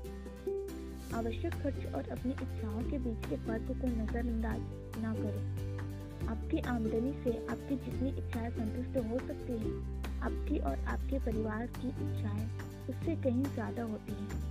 उन इच्छाओं की संतुष्टि के लिए आमदनी कम पड़ जाती है और बहुत सी इच्छाएँ ऐसी रह जाती हैं जो संतुष्ट नहीं हो पाती। सभी लोगों के पास उससे ज़्यादा इच्छाएँ होती है जितनी वे संतुष्ट कर सकते हैं। आप सोचते होंगे कि मैं अपनी दौलत के कारण अपनी हर इच्छा पूरी कर सकता हूँ। यह सही नहीं है। मेरे समय की सीमा है। मेरी शक्ति की सीमा है। मैं जितनी यात्रा कर सकता हूँ, उसकी दूरी की सीमा है। मैं जो खा सकता हूँ, उसकी भी सीमा है। मैं जितने उत्साह से आनंद ले सकता हूँ, उसकी भी सीमा है। किसान खेत में जहाँ भी खाली जगह छोड़ता है, वहाँ पर खरपतवार उग आती है। उसी तरह जहाँ भी इच्छाओं के संतुष्ट होने की संभावना होती है, वहाँ इंसानों के मन में इच्छाएँ पैदा हो जाती हैं। इच्छाएँ असीमित होती है, परंतु जिन इच्छाओं को पूरा कर सकते हैं, वे सीमित होती हैं। अपनी जीवन शैली और खर्च की आदतों के बारे में अच्छी तरह सोचें। ऐसा करने पर आपको कुछ ऐसे खर्च ज़रूर मिलेंगे, जिन्हें हम कम या खत्म किया जा सकता है। यह लक्ष्य बना ले कि आप जो भी सिक्का खर्च करें, उसके बदले में आपको शत प्रतिशत संतुष्टि मिले। इसलिए आप जिन चीज़ों के लिए खर्च करना चाहते हैं, उन्हें लिख लें। सिर्फ़ आवश्यक चीज़ों को चुनें। इसके अलावा सिर्फ़ उन्हीं चीज़ों को चुनें, जो आपकी 90 प्रतिशत आमदनी में संभव हो। बाकी सब चीज़ों को हटा दें और उन्हें अपनी असीमित इच्छाओं का हिस्सा मान लें, जो संतुष्ट नहीं होगी। उनका अफसोस ना करें। फिर अपने आवश्यक खर्च का बजट बना ले। उस दसवें हिस्से को छुए भी नहीं, जो आपके पर्स को मोटा कर रहा है। इसे अपनी प्रबल इच्छा बना ले, जो संतुष्ट हो रही है। अपने बजट पर मेहनत करते रहें और इनमें तेज बदल करते रहें। अपने पर्स को मोटा बनाए रखने की दिशा में बजट को अपना पहला सलाहकार बनाएँ। इस पर लाल और सुनहरे वस्त्र वाले एक आदमी ने खड़े होकर कहा, मैं एक स्वतंत्र व्यक्ति हूँ। मैं मानता हूँ कि मुझे ज़िंदगी की अच्छी चीज़ों का आनंद लेने का हक है। इसलिए मैं बजट की गुलामी करने का विरोध करता हूँ। जो यह तय करता है कि मैं कितना खर्च कर सकता हूँ और किन चीज़ों के लिए कर सकता हूँ, मैं महसूस करता हूँ कि इससे मेरी ज़िंदगी का आनंद कम हो जाएगा और मैं बोझ उठाने वाले खच्चर की तरह बन जाऊँगा। इस पर अरकात ने जवाब दिया, मेरी मित्र, आपका बजट कौन बनाएगा? उस आदमी ने कहा, मैं खुद मान ले कि कोई खच्चर अपने बोझ का बजट बनाए तो वह इसमें क्या शामिल करेगा? क्या वह इसमें रत्न, कालीन और सोने की भारी सिल्लियाँ शामिल करेगा? बिल्कुल नहीं। वह इन कीमती चीज़ों को अपने बोझ में शामिल नहीं करेगा। इसके बजाय वह उस बोझ में घास, अनाज और रेगिस्तान के लिए पानी की मशक रखेगा। बजट का उद्देश्य यह है कि आपका पर्स मोटा बने, बजट आपकी आवश्यकताओं को संतुष्ट करने में आपकी मदद करता है। आवश्यकताओं के अलावा, यह आपकी कुछ इच्छाओं को पूरा करने में भी आपकी मदद करता है। बजट द्वारा आप साधारण इच्छाओं में अपनी अपनी सबसे प्रबल इच्छाओं की रक्षा करते हैं, ताकि वे पूरी हो सके। आपकी बजट अंधेरी गुफा में चमकती मशाल की तरह आपको दिखाता है। कि आपके पर्स में कहाँ छेद हो रहे हैं? यह उन छेदों को सिलने में आपकी मदद करता है। बजट आपके खर्च को इस तरह से नियंत्रित करता है, ताकि आप सिर्फ़ निश्चित और संतुष्टिदायक उद्देश्यों के लिए ही खर्च करें। खाली पर्स का यह दूसरा इलाज है। अपने खर्च का बजट बना लें, ताकि आपके पास अपनी इच्छाओं को पूरा करने के लिए पैसा रहे। और आप 90 प्रतिशत आमदनी में ही अपनी बाकी महत्वपूर्ण इच्छाओं का आनंद ले सकें और उन्हें संतुष्ट कर सकें। तीसरा इलाज। अपने धन को कई गुना बढ़ाएँ। अरकात ने तीसरे दिन अपनी कक्षा को संबोधित करते हुए कहा, जब आप देखेंगे कि आपका पर्स खाली, मोटा होता जा रहा है। आपका खाली पर्स मोटा होता जा रहा है। और ऐसा ज़रूर होगा, क्योंकि आप खुद को अनुशासित कर चुके हैं। अब आप अपनी आमदनी का दसवां हिस्सा बचाने लगे हैं। आपने अपने खर्च को नियंत्रित कर लिया है, ताकि आपके बढ़ते हुए खजाने की रक्षा हो सके। इसके बाद हम इस बात पर विचार करेंगे कि आप अपनी बचत से कैसे मेहनत करवा सकते हैं, इसे कैसे बढ़ा सकते हैं। पर्स में रखा धन है और कंजूस आदमी को संतोष देता है। परंतु यह आमदनी अच्छा लगता वो बढ़ाता नहीं है। अपनी आमदनी में से धन बचाना तो सिर्फ़ शुरुआत है। उस बचत से जो आमदनी होगी, उसी से हम दौलतमंद बनेंगे। हम अपने धन या बचत से मेहनत कैसे करवा सकते हैं? निवेश करके। मेरा पहला निवेश दुर्भाग्यपूर्ण था, और उसमें मेरी सारी बचत डूब गई थी। वह कहानी मैं आपको बाद में बताऊँगा। मैं अपना पहला लाभकारी निवेश तब किया था, जब मैंने ढाल बनाने वाले अग्गर को कर्ज दिया था। वह ढाल बनाने के लिए हर साल समुद्र पार से बहुत सारा कासा खरीदता था, क्योंकि इतना कासा खरीदने के लिए उसके पास पर्याप्त पूंजी नहीं रहती थी। इसलिए वह उन लोगों से उधार लेता था, जिनके पास अतिरिक्त धन होता था। अगर एक सम्मानित और भरोसेमंद व्यक्ति था। जब उसकी ढालें बिक जाती थी तो वह अपना कर्ज तो चुकाता ही था। उस पर उदारता से ब्याज भी देता था। उसे दोबारा कर्ज देते समय मैं उसके चुकाए गए ब्याज को भी कर्ज में जोड़ देता था। इस तरह से न सिर्फ़ मेरी पूंजी बढ़ती थी, बल्कि मेरी आमदनी भी बढ़ जाती थी। जब मेरी पूंजी सूद समेत मेरे पर्स में लौटती थी तो मुझे बहुत संतुष्टि मिलती थी। मेरे विद्यार्थियों, मैं आपको बता दूँ, दौलत पर्स में खनखना रहे सिक्कों से नहीं बनती है। दौलत तो निवेश से प्राप्त आमदनी से बनती है। दौलत का अर्थ धन की वह धारा है, जो लगातार पर्स में बहकर आती है और उसे हमेशा मोटा करती रहती है। हर इंसान यही तो चाहता है। आप में से हर एक की भी यही इच्छा होती है कि आप पर्स में, आपके पर्स में आमदनी लगातार आती रहे। भले ही आप मेहनत करें या कहीं सैर सपाटे पर चले जाएँ। मेरी आमदनी बहुत ज़्यादा है, इतनी ज़्यादा कि मुझे अमीर आदमी कहा जाता है। अगर को मैंने जो कर्ज दिया था, वह लाभकारी निवेश के क्षेत्र में पहला प्रशिक्षण था। इस अनुभव से मुझे जो ज्ञान हासिल हुआ, वह मेरे बहुत काम आया। मेरी जमा पूंजी बढ़ने पर मैंने दूसरों को भी कर्ज दिया और लगातार निवेश करता रहा। पहले तो कुछ जगहों से और बाद में बहुत सी जगहों से मेरे पर्स में धन की सुनहरी धाराएँ बहने लगी, जिनका मैं अपनी सूझबूझ से मनचाहा प्रयोग कर सकता था। देखिए, अपनी छोटी सी आमदनी में, आमदनी से मैंने सुनहरे सेवकों की सेना तैयार कर दी, जिनमें से हर सिक्का या सैनिक मेरे लिए काम करता था और धन कमाता था। उन्हीं की तरह उनकी संतानें भी मेरे लिए काम करती थी और फिर उनकी संतानें। जब तक कि उनके संयुक्त प्रयासों से मुझे काफ़ी आमदनी नहीं होने लगी। जब आमदनी अच्छी हो तो धन तेज़ी से बढ़ता है, जैसा आप इस उदाहरण से देखेंगे। एक किसान ने अपने पहले पुत्र के जन्म के समय एक साहूकार के पास चांदी के दस सिक्के ब्याज पर जमा करा दिए। अपने साहूकार से कहा कि जब उसका पुत्र 20 साल का हो जाएगा तो वह मूल मूल धन को सूद हासिल लौटा दे। साहूकार हर साल, हर चार साल में 25 प्रतिशत ब्याज देने के लिए तैयार होते। किसान अपने पुत्र के लिए यह धन अलग रख रहा था, इसलिए उसने साहूकार से कहा कि वह ब्याज को भी मूलधन में जोड़ता रहे। जब वह लड़का बीस साल का हुआ तो किसान एक बार फिर साहूकार के पास गया और अपनी जमा की गई राशि के बारे में पूछताछ की। साहूकार ने बताया, क्योंकि उसकी रकम चक्रवृद्धि ब्याज से बढ़ रही थी, इसलिए उसने चांदी के जो दस सिक्के जमा किए थे, वे अब बढ़कर साढ़े तीस सिक्के हो चुके हैं।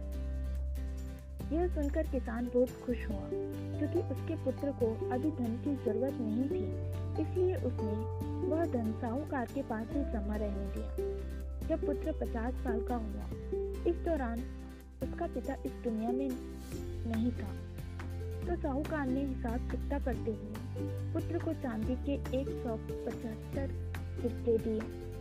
इस तरह पचास साल में यह निवेश चक्रवृद्धि ब्याज के कारण लगभग सत्रह गुना बढ़ गए यह खाली पर्स का तीसरा इलाज है। हर सिक्के से मेहनत करवाते रहे।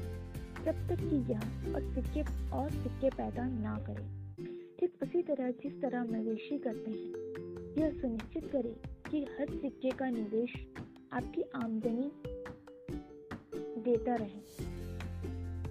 और धन की धारा लगातार आपके पर्स में बहकर आती रहे।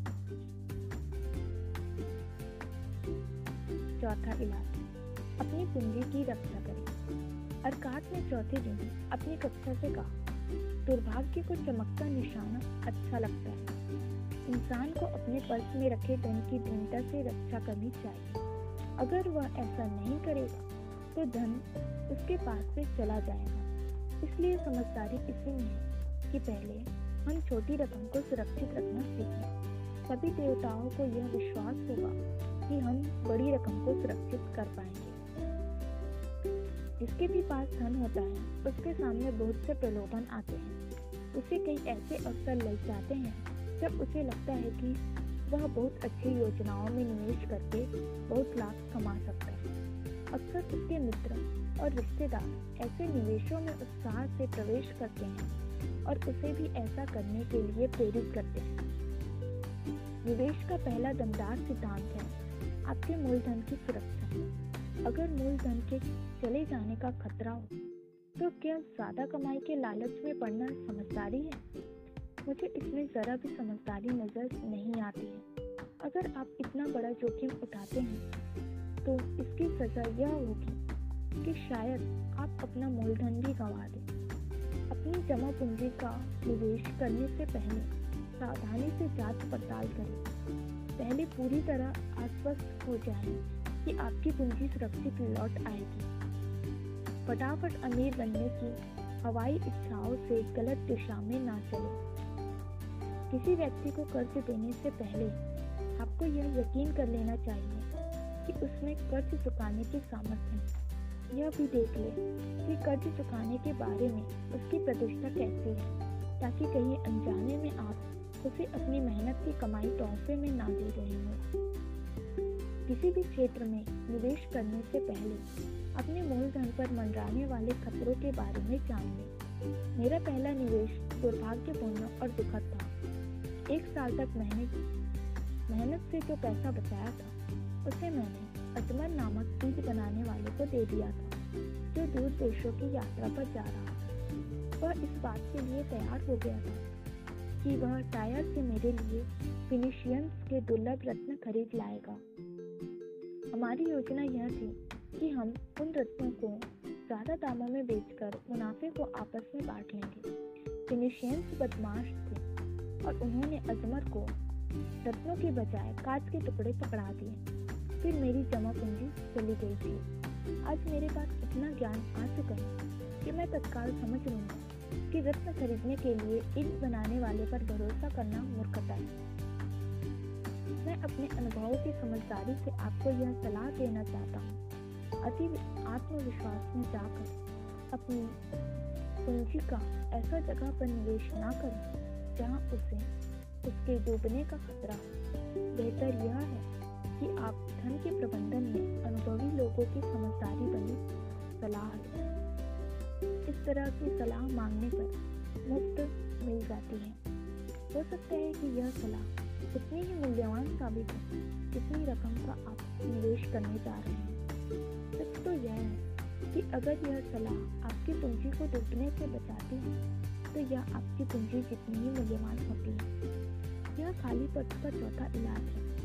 यह इलाज बहुत महत्वपूर्ण है, क्योंकि पर्स के भर जाने के बाद यह उसे खाली होने से बचाता है, अपनी जमा पूंजी को नुकसान से बचाए।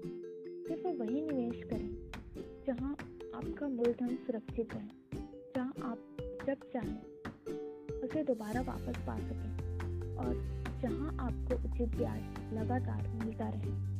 बुद्धिमान लोगों से सलाह लें, धन के लाभकारी प्रबंधन में अनुभवी लोगों से सलाह लें और सुरक्षित निवेशों से अपने धन की बुद्धिमत्ता पूर्वक रक्षा करें। पांचवा इलाज, अपने घर को लाभकारी निवेश बनाएँ। सरकार ने अपनी कक्षा को पांचवा सबक सिखाते हुए कहा, इंसान अपनी कमाई का दसवां हिस्सा इसलिए अलग रखता है ताकि वह भविष्य में जीवन का आनंद ले सके। बहरहाल, अगर वह अपनी आमदनी के बचे हुए नौ हिस्सों में से भी कुछ बचा सके और उसका लाभकारी निवेश कर सके तो उसका खजाना ज़्यादा तेज़ी से बढ़ेगा। बेबीलोन के बहुत से लोगों अपने परिवार के साथ किराए के मकानों में रहते हैं। हालाँकि उनके पास आसपास का माहौल अच्छा नहीं रहता। वे हर महीने किराए के रूप में मकान मालिक को बहुत सा धन देते हैं। अक्सर उनके मकानों के बाग बगीचों के लिए जगह नहीं होती। उनकी पत्नियाँ पेड़ पौधे नहीं लगा पाती। जिनसे हर औरत को खुशी मिलती है। उन मकानों में बच्चों के खेलने के लिए कोई जगह नहीं होती है। इसलिए वे गंदी नालियों में खेलते रहते हैं। किसी भी व्यक्ति का परिवार तब तक ज़िंदगी का पूरा आनंद नहीं ले सकता, जब तक कि उसके मकान में इतनी जगह ना हो कि उसके बच्चे साफ़ सुथरी धरती पर खेल सकें और उसकी पत्नी न सिर्फ़ सुंदर फूल उगा सके बल्कि परिवार को खिलाने के लिए अच्छी सब्ज़ियाँ भी उगा सके। अपने पेड़ों के अंजीर और अंगूर खाकर हर इंसान खुश होता है। अपने घर का स्वामी बनने में उसे गर्व का एहसास होता है। इससे उसका आत्मविश्वास बढ़ता है और वह अपने सभी प्रयासों में ज़्यादा मेहनत करता है। इसलिए मैं यह सलाह देता हूँ कि हर आदमी के पास अपना खुद का मकान होना चाहिए, जिसमें वह उसका परिवार रह सके। अपने घर का मालिक बनना कोई मुश्किल काम नहीं है।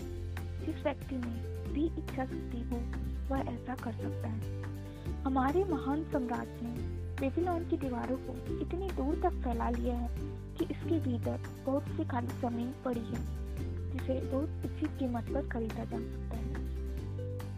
मेरे विद्यार्थियों, मैं आप लोगों से यह भी कहता हूँ कि साहूकार खुशी खुशी उन लोगों को उधार दे देते हैं। अपने परिवार के लिए ज़मीन और मकान खरीदना चाहते हैं। इस नेक काम के लिए आपको रकम आसानी से उधार में मिल जाएगी। आप ईट बनाने वाले और मकान बनाने वाले को पैसा देने के लिए उधार ले सकते हैं। पर बशर्ते आप अपनी तरफ़ से भी थोड़ी सी जमा पूंजी लगवाएँ और यह विश्वास दिला सकें कि आप कर्ज चुका सकते हैं। तब आपको सच्ची खुशी का एहसास होगा। क्योंकि आप एक बहुमूल्य जायदाद के स्वामी बन जाएँगे। और उस पर आपका इकलौता खर्च यह होगा कि आपको सम्राट को टैक्स देना होगा। इसके अलावा आपकी पत्नी आपके कपड़े धोने के लिए ज़्यादा बार नदी तक जाएगी, ताकि हर बार लौटते समय वह पौधों में डालने के लिए एक मशक पानी ला सके। इस तरह वीर स्वामी बनने वाले व्यक्ति के बहुत से लाभ होते हैं। इससे उसका खर्च भी बहुत कम हो जाता है। इससे उसकी आमदनी का अधिक हिस्सा उसकी इच्छाओं की संतुष्टि तथा आनंद के लिए उपलब्ध होता है। यह खाली पर्स का पांचवा इलाज है। अपने घर के मालिक बने। छठवा इलाज, भावी आमदनी सुनिश्चित करें। अरकात ने अपनी कक्षा को छठवें दिन संबोधित करते हुए कहा हर व्यक्ति की ज़िंदगी बचपन से बुढ़ापे की तरफ़ चलती है। यह ज़िंदगी का मार्ग है और इस पर हर एक को चलना पड़ता है। जब तक कि देवता उसे असमय ही अपने पास ना बुला ले। इसलिए मैं आपसे कहता हूँ कि इंसान को अपने भविष्य या बुढ़ापे के लिए उचित आमदनी की व्यवस्था कर लेनी चाहिए। इसके अलावा उसे इस बात की भी व्यवस्था कर लेनी चाहिए कि वह अगर वह इस दुनिया में ना रहे तो भी उसके परिवार को सहारा तथा आराम मिलता रहे। आज का सबक आपको सिखाएगा कि बुढ़ापे में भी आपका पर्स कैसे भरा रह सकता है। धन के नियमों के ज्ञान से जो व्यक्ति धन इकट्ठा कर लेता है, उसे अपने भविष्य के बारे में विचार करना चाहिए। उसे कुछ ऐसे निवेशों की योजना बनानी चाहिए, जो कई साल तक सुरक्षित रूप से बढ़ते रहे और ज़रूरत के समय काम आए। जिसकी उसने समझदारी से पहले ही कल्पना कर ली थी। इंसान कई तरीके से अपने भविष्य के लिए धन को सुरक्षित रख सकता है। वह अपने खजाने को किसी गुप्त जगह पर ज़मीन में गाड़ सकता है, परंतु चाहे खजाने को कितनी भी चतुराई से छुपाया गया हो, अंत में उसे चोर लूट कर ले जाएँगे। इस वजह से मैं इस योजना की सलाह नहीं देता हूँ। भविष्य के लिए धन सुरक्षित रखने के उद्देश्य से इंसान घर या ज़मीन खरीद सकता है। अगर समझदारी से घर या ज़मीन को चुना जाए, ताकि भविष्य में भी उसकी उपयोगिता तथा मूल्य वृद्धि हो तो ऐसा करना लाभकारी है। भविष्य इस इस जायदाद को बेचकर अपने लक्ष्य को हासिल किया जा सकता है। इसके अलावा, इंसान नियमित रूप से साहूकार के पास छोटी छोटी राशियाँ जमा करके अपने धन को बढ़ा सकता है। साहूकार द्वारा दिया जाने वाला ब्याज जब मूलधन में जुड़ जाएगा तो धनराशि बहुत बढ़ जाएगी। मैं इंसान नाम के मुची को जानता हूँ। उस समय पहले उसने मुझे बताया था कि आठ साल से हर सप्ताह वह साहूकार के पास चांदी के दो सिक्के जमा कर रहा है। साहूकार ने उसे हाल ही में उसका हिसाब बताया। इसे सुनकर वह बहुत खुश हुआ। उसने जो छोटी छोटी राशियाँ जमा की थी, वे हर चार साल में 25 प्रतिशत ब्याज की आम दर से बढ़कर अब चांदी के एक हज़ार चालीस सिक्कों में बदल गया हैं। मैंने खुश होकर उसे आगे भी बचत करने के लिए प्रोत्साहित किया। अपने अंकों के ज्ञान से मैंने उसे बताया कि अगर वह 12 साल तक हर हफ़्ते चांदी के दो सिक्के जमा करता रहेगा तो साहूकार उसे चांदी के चार हज़ार सिक्के देगा और इतनी रकम उसकी पूरी ज़िंदगी के खर्च के लिए पर्याप्त होगी। जब नियमित रूप से जमा करने पर छोटी राशि इतने लाभकारी परिणाम देती है तो किसी व्यक्ति का व्यवसाय या निवेश कितना ही समृद्ध हो, उसे यह व्यवस्था कर लेनी चाहिए कि उसके बुढ़ापे और परिवार की रक्षा के लिए पर्याप्त दौलत हो। मेरी इच्छा होती है कि मैं इसके बारे में और भी कुछ कहूँ। मेरा यह विश्वास है कि किसी दिन समझदारी से सोचने वाले लोग मौत के खिलाफ परिवार को सुरक्षित रखने की योजना बनाएँगे। इस योजना में बहुत से लोग नियमित रूप से छोटी सी राशि जमा करेंगे और उस जमा राशि से एक अच्छी रकम वृद्ध सदस्य के परिवार को दी जाएगी। मैं चाहता हूँ कि ऐसा हो और मैं ऐसा करने की प्रबल सलाह देता हूँ। परंतु आज यह संभव नहीं है, क्योंकि यह काम किसी इंसान या पार्टनरशिप की ज़िंदगी तक सीमित नहीं है। इस तरह की योजना को सम्राट के सिंहासन की तरह स्थिर होना चाहिए।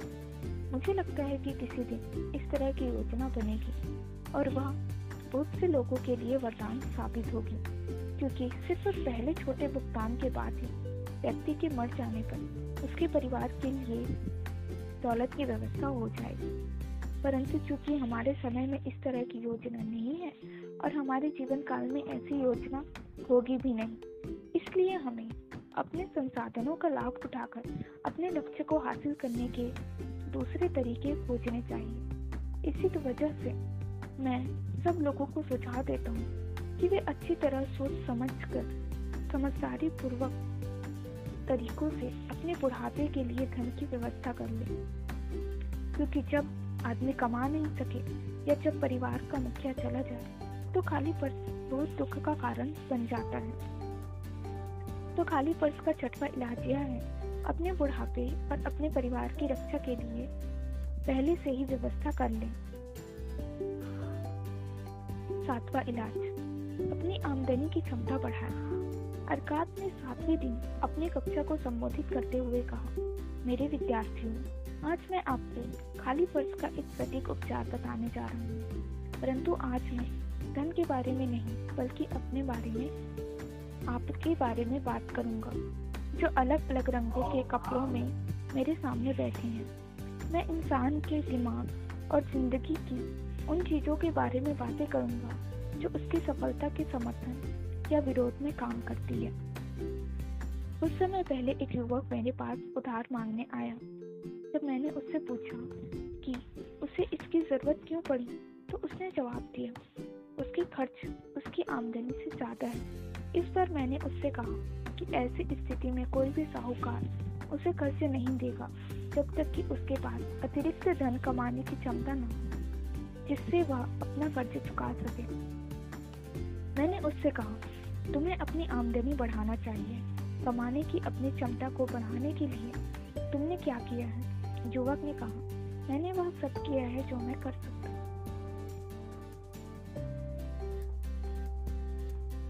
युवक ने कहा मैं वह सब किया जो मैं कर सकता हूँ। दो महीनों में छह बार अब मैंने अपने मालिक के पास जाकर अपनी तनख्वाह बढ़ाने का अनुरोध किया, परंतु मुझे सफलता नहीं मिली। कोई भी व्यक्ति इससे ज़्यादा बार यह अनुरोध नहीं कर सकता। हम उसके बोले बनकर हंस सकते हैं, परंतु उस युवक ने आमदनी को बढ़ाने के लिए आवश्यक एक महत्वपूर्ण गुण था। उसमें ज़्यादा कमाने की प्रबल इच्छा थी जो बहुत उचित और सराहनीय है। उपलब्धि से पहले उसकी इच्छा होनी चाहिए।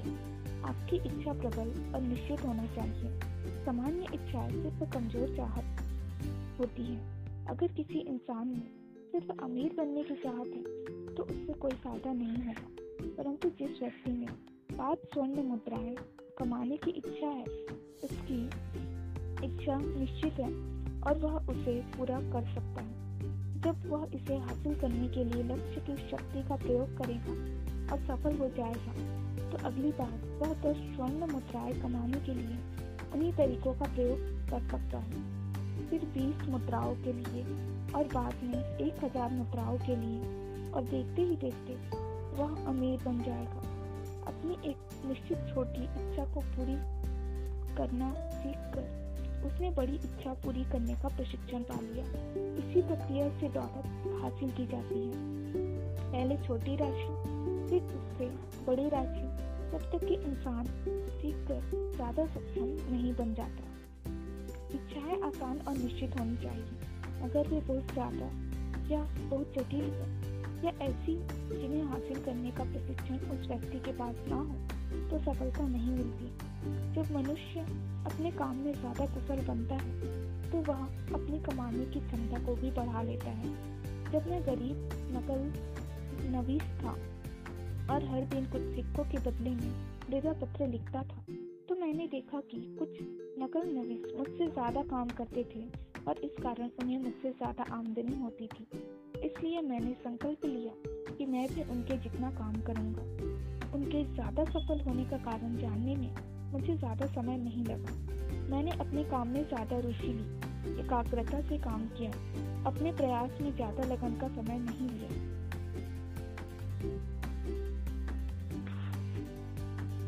अपने प्रयास में ज़्यादा लगन का प्रयोग किया और देखते ही देखते मैं जितने मृदा पत्रों पर लिखता था, बहुत कम लोग उससे ज़्यादा लिख सकते थे। जल्दी ही मुझे अपनी पढ़ी हुई क्षमता की वजह से पुरस्कार मिला। अपनी तनख्वाह बढ़ाने के लिए मुझे अपने मालिक के पास छह बार जाने की ज़रूरत नहीं पड़ी। हमारे पास जितना ज्ञान होता है, हम उतना ही ज़्यादा कमा सकते हैं। जो व्यक्ति अपनी कला में ज़्यादा निपुणता हासिल करने की कोशिश करता है, उसे अच्छे पुरस्कार मिलते हैं। अगर वह कारीगर है तो वह अपने व्यवसाय के सर्वाधिक योग्य व्यक्ति से सीख सकता है। अगर वह कानून या उपचार के क्षेत्र में मेहनत करता है तो वह अपने व्यवसाय के बाकी लोगों से विचार विमर्श कर सकता है और या उनकी सलाह ले सकता है। अगर वह व्यापारी है तो वह लगातार अच्छी चीज़ों की तलाश कर सकता है, जिन्हें कम कीमतों पर खरीदा जा सके। मनुष्य की स्थितियाँ हमेशा बदलती और सुधरती रहती हैं, क्योंकि बुद्धिमान लोग नई योग्यताएँ सीखते रहते हैं, ताकि वे बेहतर ढंग से उनकी सेवा कर सकें। जिनके संरक्षण पर उनकी प्रगति निर्भर है। इसलिए मैं सभी व्यक्तियों से यह आग्रह करता हूँ कि वे प्रगति की पहली कतार में खड़े रहें और स्थिर ना रहें, क्योंकि स्थिर खड़े रहने पर वे पीछे रह जाएँगे। बहुत सी चीज़ें इंसान की ज़िंदगी को लाभकारी अनुभवों से समृद्ध बनाती हैं। अगर किसी व्यक्ति में आत्मसम्मान है तो उसे नीचे दिए गए काम करना चाहिए। उसे अपना कर्ज यथासंभव शीघ्रता से चुकाना चाहिए और ऐसी चीज़ें नहीं खरीदना चाहिए जिनका वह भुगतान ना कर पाए। उसे अपने परिवार की अच्छी देखभाल करनी चाहिए ताकि वे उसके बारे में अच्छे विचार रख और अच्छी बातें कहें। उसे अपनी वसीयत पर, वसीयत कर देना चाहिए ताकि जब देवता उसे अपने पास बुला ले तो उसकी जायदाद का उचित और गरिमापूर्ण बंटवारा हो सके। उसे दुर्भाग्य के शिकार लोगों पर दया करनी चाहिए और तार्किक सीमाओं के भीतर उनकी मदद करनी चाहिए। उसे अपने प्रियजनों के प्रति विचार पूर्वक काम करना चाहिए। इस तरह खाली पर्स का सातवां और अंतिम इलाज है। अपनी शक्तियों का विकास करना, अधिक बुद्धिमान तथा योग्य बनने के लिए अध्ययन करना, आत्मसम्मान से काम करना ऐसा करने पर आप में यह आत्मविश्वास आ जाएगा कि आप सावधानी पूर्वक सोची गई अच्छाओं को पूरा कर सकते हैं। तो खाली पद के साथ इलाज ये है। जो मैंने लंबे और सफल जीवन के अनुभव से सीखे हैं, मैं दौलत चाह, चाहने वाले सभी लोगों से इन पर अमल करने का आग्रह करता हूँ। मेरे मित्रों बेबीलोन में इतना सोना भरा पड़ा है। इसकी आप कल्पना भी नहीं कर सकते। हैं यहाँ पर सबके लिए प्रचुर दौलत है।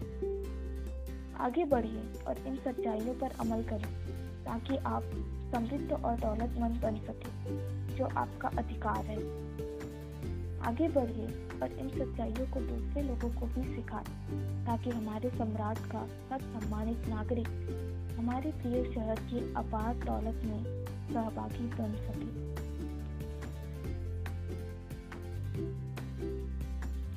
अध्याय चार सौभाग्य की देवी से मिली। अगर कोई इंसान भाग्यशील है तो उसके सौभाग्य की सीमा के बारे में कोई भविष्यवाणी नहीं कर सकती। अगर उसे नदी में फेंक दिया जाए तो न सिर्फ़ वह तैरकर बाहर निकल आएगा बल्कि उसके हाथ में एक मोती भी होगा बेबीलोन की कहावत। हर व्यक्ति सौभाग्यशील बनना चाहता है। आज से हज़ार साल पहले प्राचीन बेबीलोन में भी मनुष्यों के मन में सौभाग्यशील बनने की उतनी ही इच्छा प्रबल थी, जितने की आज के मनुष्यों के मन में है। हम सब चाहते हैं कि सौभाग्य की चंचल देवी हम पर मेहरबान हो जाए। क्या कोई ऐसा तरीका है जिससे हम उस देवी को अपनी ओर आकर्षित कर सकें और उसके कृपा पात्र बन सकें? क्या ऐसा कोई तरीका है जिससे न सिर्फ़ हम उस देवी का ध्यान खींच सके, बल्कि उसके उदार वरदान भी पा सकें। क्या सौभाग्यशील बनने का कोई तरीका है? प्राचीन बेबीलोन के व्यक्तियों के मन में भी यही सवाल उठा। उन्होंने यह पता लगाने का फैसला किया। वे चतुर और विचारशील थे। इसी वजह से उनका शहर अपने समय का सबसे समृद्ध और शक्तिशाली शहर बना। उस पुराने समय में स्कूल या कॉलेज नहीं थे। बहरहाल बेबीलोन में ज्ञान का एक केंद्र था और वह सैद्धांतिक नहीं, बल्कि बहुत व्यवहारिक था। बेबीलोन की ऊँची इमारतों में से एक इमारत, सम्राट के महल हैंगिंग गार्डन और देवी देवताओं के मंदिरों जितनी महत्वपूर्ण थी। आपको इतिहास की पुस्तकों में इसका बहुत कम ज़िक्र मिलेगा। इस बात की संभावना बहुत कम है। आपको इसका ज़िक्र भी मिलेगा ही नहीं, ऐसा भी हो सकता है। बहरहाल इस इमारत का उस युग के चिंतन पर बहुत प्रबल असर हुआ। यह इमारत का ज्ञान मंदिर थी। यह इमारत ज्ञान का मंदिर थी, जहाँ स्वयं सेवी शिक्षक ज्ञान प्रदान करते थे। यहाँ सार्वजनिक रुचि के विषयों पर खुले मंच पर विचार विमर्श होता था। इसकी दीवारों के भीतर सभी व्यक्ति बराबर होते थे। सबके गरीब सेवक भी अपने तर्कों से शाही घराने के राजकुमारों के विचारों को गलत साबित करता था। ज्ञान के मंदिर में कई लोग नियमित रूप से जाते थे। इनमें से एक अरकात नामक बुद्धिमान आदमी था, जिसे बेबीलोन का सबसे अमीर आदमी कहा जाता था। उसका अपना विशेष हॉल था, जहाँ लगभग हर शाम को बहुत से लोग रोचक विषयों पर चर्चा और बहस करने के लिए इकट्ठे होते थे। इन लोगों में कुछ और कुछ युवा भी थे, परंतु अधिकांश अधेड़ थे। बेहतर होगा कि हम उनकी बातें सुनें, ताकि हम यह जान सकें कि क्या वे सौभाग्य या खुशकिस्मती को आकर्षित करने का तरीका जानते थे। जब अरकात अपने मंच पर आया तो सूरज रेगिस्तानी धूल की धुंध के बीच आग की बड़ी लाल गेंद की तरह चमकते हुए अभी अभी डूबा था। अस्सी लोग उसके आने का इंतज़ार कर रहे थे। और फर्श पर बिछे कालीनों पर बैठे हुए थे। बाकी लोग आते जा रहे थे। अरकात ने पूछा, आज शाम को हम किस विषय पर चर्चा करेंगे? थोड़े संकोच के बाद कपड़े बुनने वाले एक लंबे व्यक्ति ने खड़े होकर कहा, मैं चाहता हूँ कि एक खास विषय पर चर्चा हो, परंतु मैं इसे बताने में डरता हूँ। अरकात की कही, यह आप अरकात की कही, यह आपको और मेरी मृत्यु को मूर्खतापूर्ण ना लगे। जब अरकान और बाकी लोगों ने उससे यह विषय बताने का आग्रह किया तो उसने कहा, आज के दिन मैं खुशकिस्मत था। क्योंकि मुझे स्वर्ण मुद्राओं से भरा पर्स मिल गया। मेरी प्रबल इच्छा है कि मैं हमेशा खुशकिस्मत रहूँ। मुझे लगता है कि हर व्यक्ति की यही इच्छा होगी। इसलिए मैं सुझाव देता हूँ कि हम इस विषय पर बहस करें। कि सौभाग्य या खुशकिस्मत स्मृति को कैसे आकर्षित किया जाता जाता है, ताकि हम खुद किस्मत बनने के तरीके खोज सकें। अरकात ने कहा, यह बहुत ही रोचक विषय है। इस पर हमें चर्चा करनी चाहिए। कुछ लोगों के लिए अच्छी किस्मत का मतलब संयोग या कोई अकस्मात घटना है, जो बिना किसी उद्देश्य या कारण के हो सकती है। बाकी लोगों को यह विश्वास होता है कि हमारी खुशकिस्मती सबसे हमारी सबसे उदार देवी अष्टर की कृपा पर निर्भर है, जो उन लोगों को उदारता पूर्वक पुरस्कार देती है, जो उसे खुश करते हैं। मित्र, अब लोगों की क्या राय है?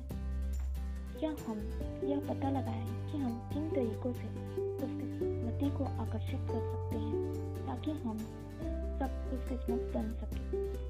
हाँ हाँ बहुत बढ़िया रहेगा। उत्सुक श्रोताओं के बढ़ते समूह ने जवाब दिया। उस पर अरकाद ने आगे कहा।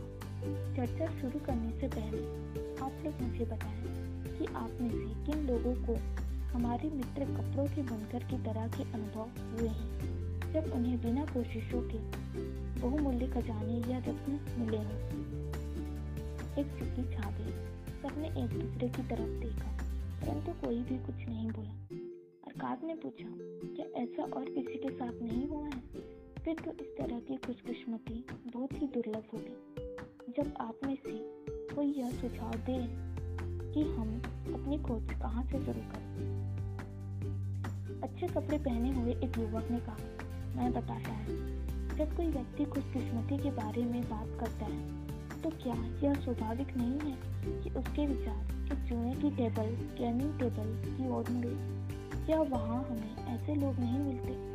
से जीतने के लिए देवी की कृपा चाहते हैं। उसके बैठने के बाद एक आवाज़ सुनाई दी। रुको मत, अपनी बात पूरी करो। हमें बताओ, क्या जुए की टेबल पर देवी ने तुम पर कृपा की थी? क्या क्यूब में लाल हिस्सा ऊपर आया था? और तुमने जुए घर के मालिक से ढेर सारा धन जीत लिया था? या फिर क्यूब का नीला हिस्सा सबसे ऊपर आया था? जिससे जुए घर का मालिक तुम्हारा मेहनत से कमाया गया धन बटोर कर ले गया था। युवक ने हंसकर जवाब दिया, मुझे यह स्वीकार करने में कोई संकोच नहीं है कि सौभाग्य की देवी को। तो शायद यह मालूम ही नहीं था कि मैं वहाँ पर था, परंतु आप में से बाकी लोगों के साथ ऐसा हुआ होगा। या आपने पाया कि देवी ऐसी जगहों पर आपका इंतज़ार कर रही थी और चुप को फ़ायदे के लिए पलट रही थी? हम यह सुनने और सीखने के लिए उत्सुक हैं। अरकाद ने कहा बहुत ही समझदारी पूर्वक शुरुआत है। हम यहाँ पर हर प्रश्न के सभी पहलुओं पर विचार विमर्श करने के लिए इकट्ठे हुए हैं। जुए की टेबल को नज़रअंदाज करना, अधिकांश लोगों की उस प्रबल भावना को नज़रअंदाज करना, जिसमें व्यक्ति कुछ चांदी के सिक्के, दाव पर लगाकर ढेर सारे स्वर्ण मुद्दाएँ जीतने की आशा करता है। एक अन्य श्रोता ने कहा, इससे मुझे कल की घुड़दौड़ की याद आ गई।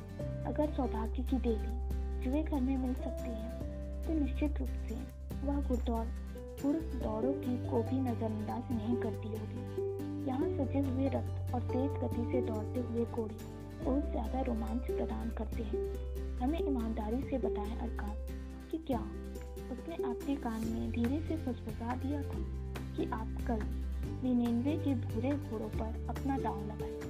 मैं आपके ठीक पीछे ही खड़ा था। और जब मैंने सुना कि आप उन भूरे घोड़ों पर दाव लगा रहे हैं तो मुझे अपने कानों पर यकीन नहीं हुआ। हम सब जानते थे कि जिनमें आप भी शामिल हैं, निष्पक्ष दौड़ में पूरे एरिया में कोई भी घोड़ा हमारे प्रिय घोड़ों को हरा नहीं सकता। क्या देवी ने आपके कान में चुपके से कह दिया था कि बुरे घोड़ों पर दाव लगा दो क्योंकि आखिरी चक्कर में अंदर वाला काला घोड़ा लड़खड़ा गया, जिससे हमारे घोड़ों की राह में बाधा आ गई और बूढ़े घोड़े रेस में जीत गए। हालाँकि वे इस योग्य नहीं थे। अरकात ने इसे टिठोली पर मुस्कुराते हुए कहा, हमारे पास यह महसूस करने का क्या कारण है कि सौभाग्य की देवी घुड़ दौड़ में किसी व्यक्ति के दाव में इतनी रुचि लेंगी? मेरे लिए वे प्रेम और गरिमा की देवी है, जो जरूरतमंद लोगों की मदद करती है और योग्य लोगों को पुरस्कार देती है। मैं जुए घर या घुड़ दौड़ों में उनकी तलाश नहीं करता हूँ। जहाँ ज़्यादातर लोग धन कमाने के बजाय गंवाते हैं, उसके बजाय मैं दूसरी जगहों पर उनकी तलाश करता हूँ। जहाँ इंसानों के काम ज़्यादा महत्वपूर्ण और पुरस्कार के योग्य होते हैं। चाहे खेती हो या ईमानदारी से किया किया जाने वाला व्यवसाय, सभी कामों में इंसान के पास अपनी कोशिशों और सौदों से लाभ कमाने का अवसर होता है। शायद हमेशा उसे पुरस्कार नहीं मिलेगा, क्योंकि कई बार उसका निर्णय गलत हो सकता है और कई बार हवाएँ तथा मौसम उसकी कोशिशों पर पानी फेर सकती है। बहरहाल, अगर उसमें लगन होगी तो आमतौर पर उसे हमेशा लाभ होगा, क्योंकि लाभ का अवसर हमेशा उसके पक्ष में होता है। परंतु जब कोई व्यक्ति जुए की टेबल पर जुआ खेलता है तो उसकी स्थिति उल्टी होती है। यहाँ पर लाभ का अवसर हमेशा जुए घर के मालिक के पक्ष में होता है। जुआ इस तरह से खिलाया जाता है ताकि वह हमेशा मालिक के पक्ष में रहे। यह उसका व्यवसाय है, जिसमें वह खिलाड़ियों के दाव से लाभ कमाने की योजना बनाता है। जुआ खेलने वाले बहुत कम लोग यह जान पाते हैं कि जुए घर के मालिक का लाभ कितना सुनिश्चित होता है और उनके जीतने की संभावना कितनी अनिश्चित होती है। उदाहरण के लिए, हम चूक पर लगाए गए दावों के बारे में विचार करें। जब भी इसे फेंका जाता है तो हम इस बात पर दाव लगाते हैं कि कौन सा हिस्सा सबसे ऊपर आएगा। लाल हिस्सा आने पर जुए घर का मालिक हमें दाव लगाए, दाव पर लगे धन का चार गुना देगा। परंतु अगर बाकी पाँच हिस्सों में से कोई भी हिस्सा ऊपर आ जाता है तो हमने दाव पर जो भी पैसा लगाया है, वह डूब जाएगा। इस तरह हर दाव में हमारे हारने की संभावना पाँच गुनी है परंतु क्योंकि मालिक जीतने पर सिर्फ़ चार गुना पैसा देता है, इसलिए हमारे जीतने की संभावना चार गुनी है। एक रात के खेले, खेल में जुए घर का मालिक दाव पर लगाए गए पूरे धन का पांचवा हिस्सा, या बीस प्रतिशत लाख में कमाने की उम्मीद कर सकता है। जब स्थिति इस प्रकार की हो, जिसमें व्यक्ति अपने लगाए गए सभी दावों पर बीस प्रतिशत धन गंवा दे तो वह सिर्फ़ कभी कभार ही जीतने की उम्मीद कर सकता है। एक श्रोता ने कहा, बहरहाल, कई बार कुछ लोग बहुत बड़ी रकम जीत लेते हैं। अरकात ने कहा हाँ ऐसा भी होता है।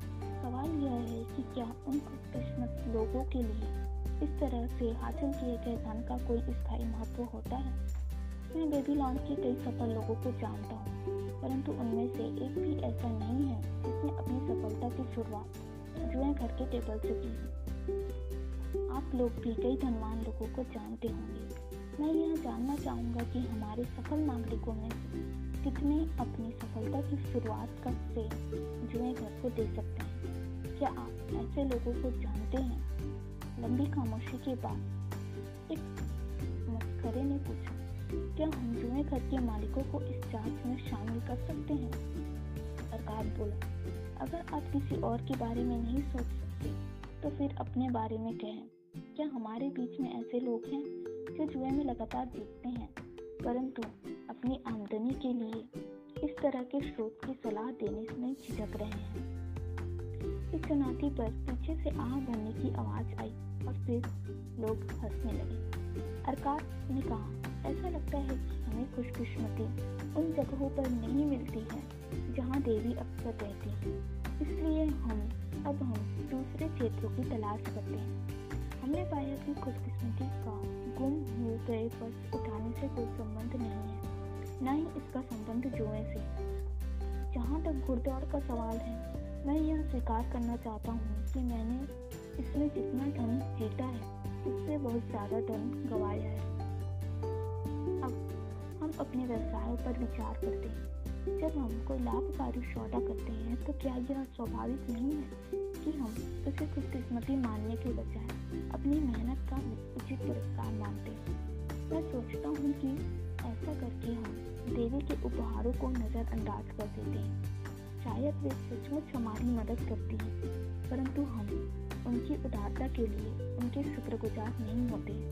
कौन इस विषय पर चर्चा को आगे बढ़ा सकते इस पर एक वृद्ध व्यापारी उठा और अपने सफ़ेद वस्त्र की सलवटे को ठीक करते हुए बोला अरकात आपकी और अपने मित्रों की अनुमति से मैं एक सुझाव देना चाहता हूँ। जैसा आपने कहा कि अगर हम अपने व्यापार की सफलता के लिए अपनी मेहनत और योग्यता को श्रेय देते हैं तो उन सफलताओं और बहुत लाभदायक चीज़ों के बारे में क्यों ना सोचें जो हमें लगभग मिलने वाली थी, परंतु आखिरी मिनट पर नहीं मिली। अगर वे सचमुच हो जाते तो वे खुशकिस्मती का दुर्लभ उदाहरण होते, क्योंकि वे पुण्य नहीं हो पाए, इसलिए हम उन्हें अपना उचित पुरस्कार नहीं मान सकते निश्चित रूप से यहाँ बैठे कई लोग इस तरह के सुझाव बता सकते होंगे। अरकात ने सहमत होते हुए कहा, यह समझदारी भरा सुझाव खुशकिस्मती। आप में से कितने लोगों की मुट्ठी में थी, परंतु आखिरी मिनट पर फिसल गई कई हाथ उठे, जिनमें उस व्यापारी का भी हाथ था अरकात ने उसे बोलने का मौका दिया, क्योंकि आपने ही यह सुझाव दिया है। इसलिए हम सबसे पहले आपके मुँह से इसके बारे में सुनना चाहेंगे। व्यापारी ने कहा, मैं खुशी खुशी अपने जीवन की एक घटना बताऊँगा। इससे आप यह जान जाएँगे कि कुछ किस्मत के करीब आने पर भी इंसान अंधों की तरह उसे अपने हाथ से निकल जाने देता है, जिससे उसे नुकसान होता है और वह बाद में पछताता है। कई साल पहले मैं युवा था और मेरी कुछ समय पहले ही शादी हुई थी। उन दिनों मैं कमाना शुरू कर रहा था।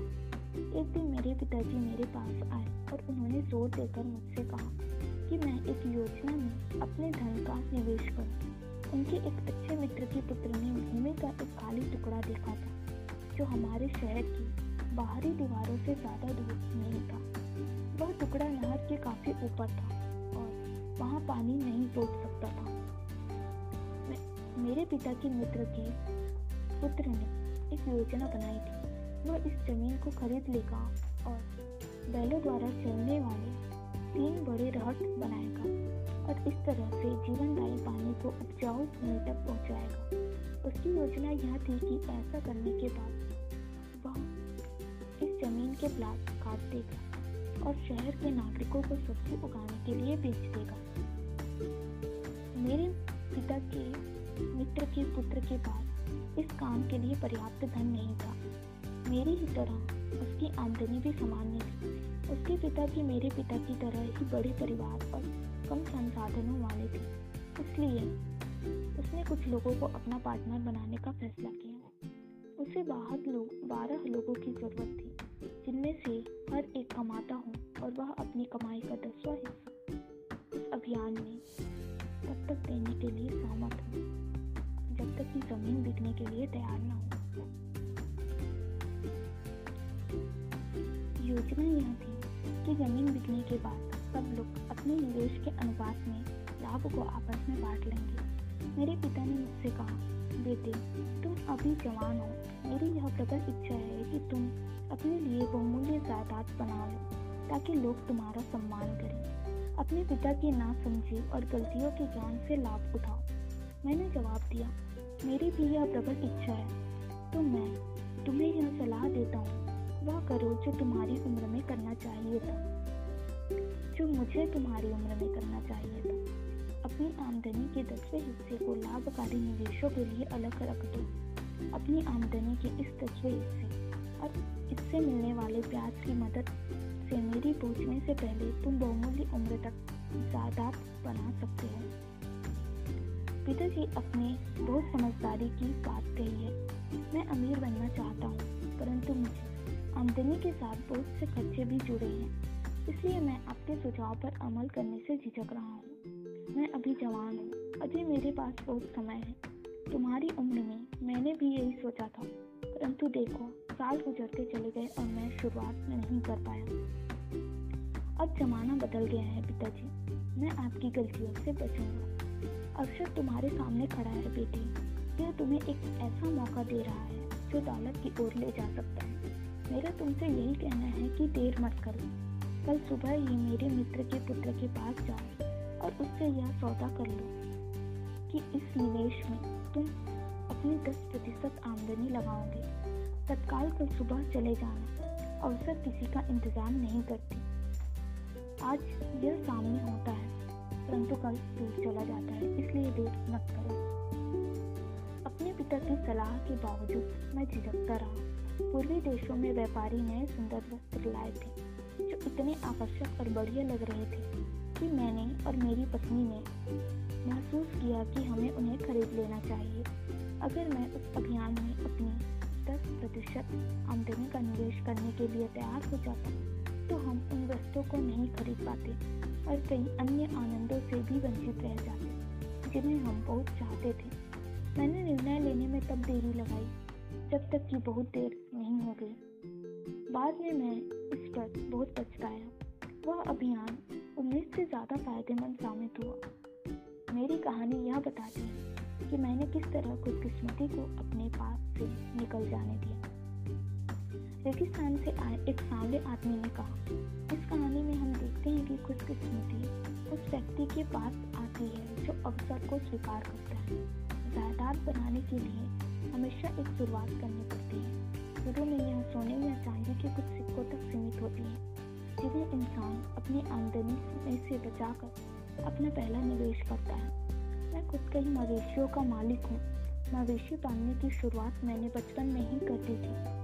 जब मैंने चांदी के एक सिक्के से एक बच्चिया खरीदी थी क्योंकि यह मेरी दौलत की शुरुआत थी, इसलिए मैं, मेरे लिए यह बहुत महत्वपूर्ण थी। पहली शुरुआत के बाद जायदाद बनाना खुशकिस्मती से हर इंसान के बूते की बात है। पहला कदम बहुत महत्वपूर्ण है। इस कदम को उठाने के बाद इंसान मेहनत से धन कमाने वाले व्यक्ति के बजाय अपने निवेश से लाभ कमाने वाले व्यक्ति में बदल जाता है। सौभाग्य से कुछ लोग कम उम्र में ही यह कदम उठा लेते हैं। इसी वजह से वे आर्थिक क्षेत्र में उन लोगों से ज़्यादा सफल हो जाते हैं, जो यह कदम बाद में उठाते हैं। वे उन दुर्भाग्यशाली लोगों से तो बहुत ज़्यादा सफल होते हैं। तो यह कदम कभी नहीं उठाते। जो यह कदम कभी नहीं उठाते। ऐसा इस व्यापारी के पिता के साथ हुआ था। अगर मेरे व्यापारी मित्र ने अवसर सामने आने पर अपनी जवानी में यह कदम उठा लिया होता तो आज उस, उसे दुनिया की बहुत सारी चीज़ें वरदान में मिली होती। अगर हमारे बुनकर मित्र ने उस समय यह कदम उठा लिया होता तो आज उसके पास काफ़ी दौलत होती। दूसरे देश से आए एक अजनबी ने खड़े होकर कहा, धन्यवाद। मैं भी कुछ बोलना चाहता हूँ। मैं सीरिया का हूँ। मैं आपकी भाषा अच्छी तरह नहीं बोल पाता हूँ। मैं इस व्यापारी मित्र को एक नाम से पुकारना चाहता हूँ। शायद आप सोचेंगे कि यह शालीन नाम नहीं है, परंतु मैं फिर भी उसे उस नाम से पुकारना चाहता हूँ। परंतु मुझे आपकी भाषा का वह शब्द नहीं मालूम। अगर मैं इसे सीरिया की भाषा में बोलूँ तो आप उसे समझ नहीं पाएँगे। इसलिए मेरे मित्रों, मुझे बताएँ कि आप उस आदमी को क्या कहते हैं, जो अपने लिए भरोसेमंद साबित होने वाला कामों को भी टालता रहता है। एक आवाज़ आई टाल मटोल करने वाला। वही सीरिया के निवासी ने अपने हाथों को रोमांच से लहराते हुए कहा, जब अवसर जब अवसर आता है तो वह धीर वह उसे स्वीकार नहीं करता। वह इंतज़ार करता है। वह कहता है, मेरे सामने अभी बहुत काम पड़ा है। मैं धीरे धीरे यह काम करूँगा। अवसर इस तरह के ढीले आदमी का इंतज़ार नहीं करेगा। अवसर सोचता है कि अगर इंसान किस्मत बनना चाहता है तो उसे तत्काल कदम उठाना चाहिए। अवसर सामने आने पर जो व्यक्ति तत्काल कदम नहीं उठाता है, वह हमारे व्यापारी मित्र की तरह टाल मटोल करने वाला होता है। व्यापारी उठकर खड़ा हुआ और सिर झुकाकर लोगों की हँसी पर प्रतिक्रिया करते हुए बोला अजनबी आप हमारे मेहमान हैं, मैं आपकी प्रशंसा करता हूँ। जो आपने सच्ची बात बोलने में जरा भी हिचक नहीं दिखाई। प्रकाश ने कहा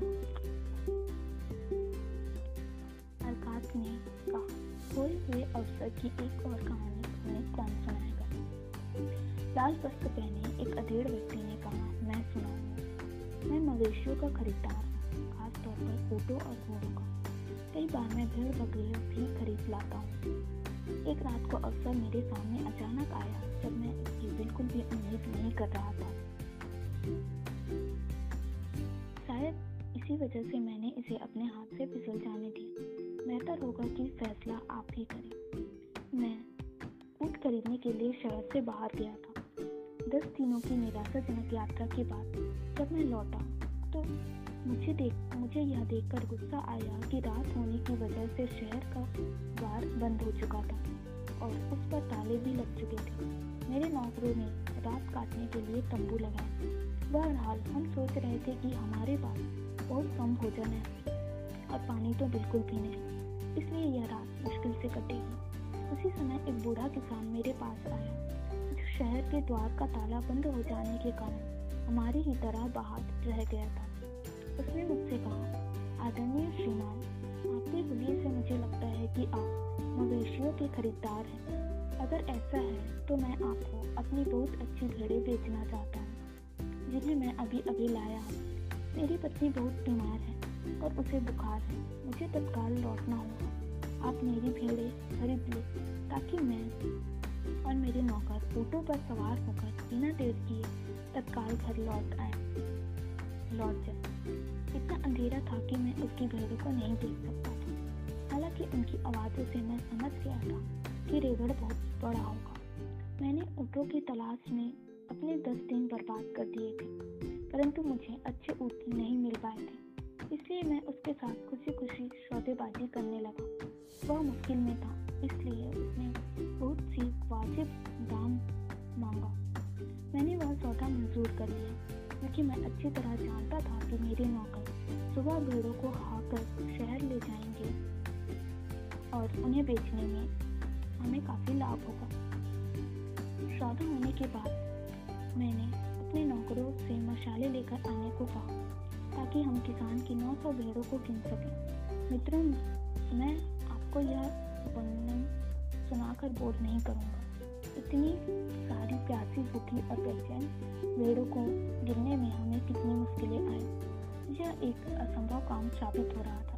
इसलिए मैंने उस किसान से साफ़ साफ़ कह दिया कि सुबह होने के बाद मैं भेड़ गिनूँगा और तभी उसे पैसे दूँगा। उसने आग्रह किया, मेहरबानी करके आप आज रात को मुझे दो तिहाई कीमत दे दें, ताकि मैं अपने घर लौट सकूँ मैं अपने सबसे समझदार और सेवक को आपके पास हो जाऊँगा। जो सुबह भेड़ गिनने में आपकी मदद करेगा वह विश्वसनीय और बाकी का एक तिहाई पैसा उसे दे सकते हैं। परंतु मैंने जिद पकड़ ली और रात को पैसा देने से इनकार कर दिया। अगली सुबह मेरे उठने से पहले ही शहर का द्वार खुला और चार खरीदार भेड़ों की तलाश में बाहर भागते हुए आए। वे बहुत उत्सुक थे और ऊँची कीमतें देने को तैयार थे। क्योंकि शहर पर युद्ध की घेराबंदी का खतरा मंडरा रहा था, और भोजन पर्याप्त नहीं था। किसान मुझे इतनी कम कीमत पर भेड़े देने के लिए तैयार हुआ था। उसे उसने लगभग तीन गुना ज़्यादा कीमत मिली। यह बहुत बढ़िया अवसर था, जो मैंने अपने ही हाथों गंवाई थी। अरकाद ने टिप्पणी की, यह बहुत ही असामान्य कहानी है, इससे हमें क्या शिक्षा मिलती है? घोड़े की जिन बनाने वाले ने कहा, इससे हमें यह शिक्षा मिलती है कि जब हमें विश्वास हो कि हमारा सौदा समझदारी पूर्वक है तो हमें तत्काल पैसे दे देना चाहिए। अगर सौदा अच्छा है तो आपको दूसरों के अलावा खुद की कमजोरियों से भी अपनी रक्षा करने की ज़रूरत होती है। इंसान के विचार बदलते रहते हैं। मैं तो यह कहूँगा कि हम अपना मन तेज़ी से बदल लेते हैं।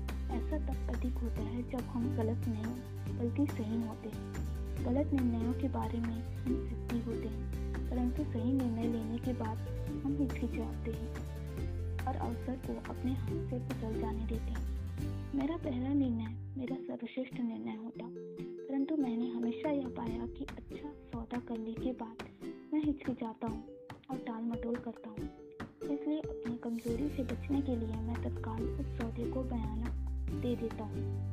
इससे मैं खुशकिस्मती के अवसरों को गंवाने के पश्चाताप से बच जाता हूँ। सीरिया के निवासी ने एक बार फिर खड़े होकर कहा, धन्यवाद। मैं एक बार फिर बोलना चाहता हूँ। ये कहानियाँ लगभग एक सी हैं। हर बार अक्सर एक ही कारण से दूर भाग जाता है।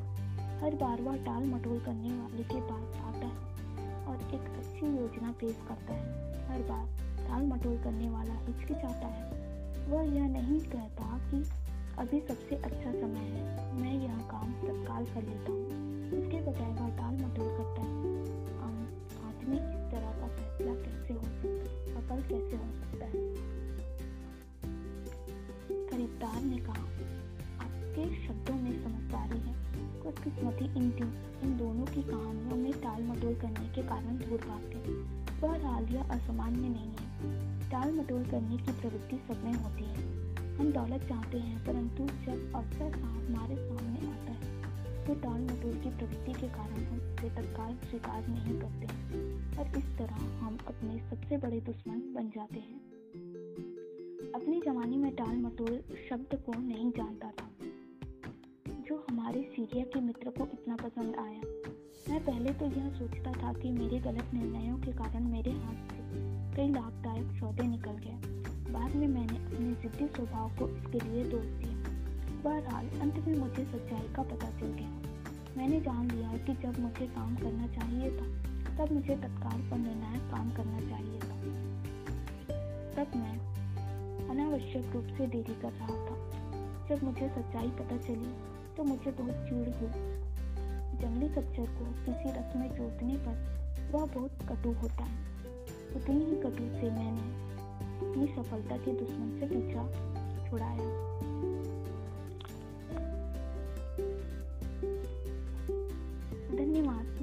अपने व्यापारी मित्र से एक सवाल पूछना चाहता हूँ।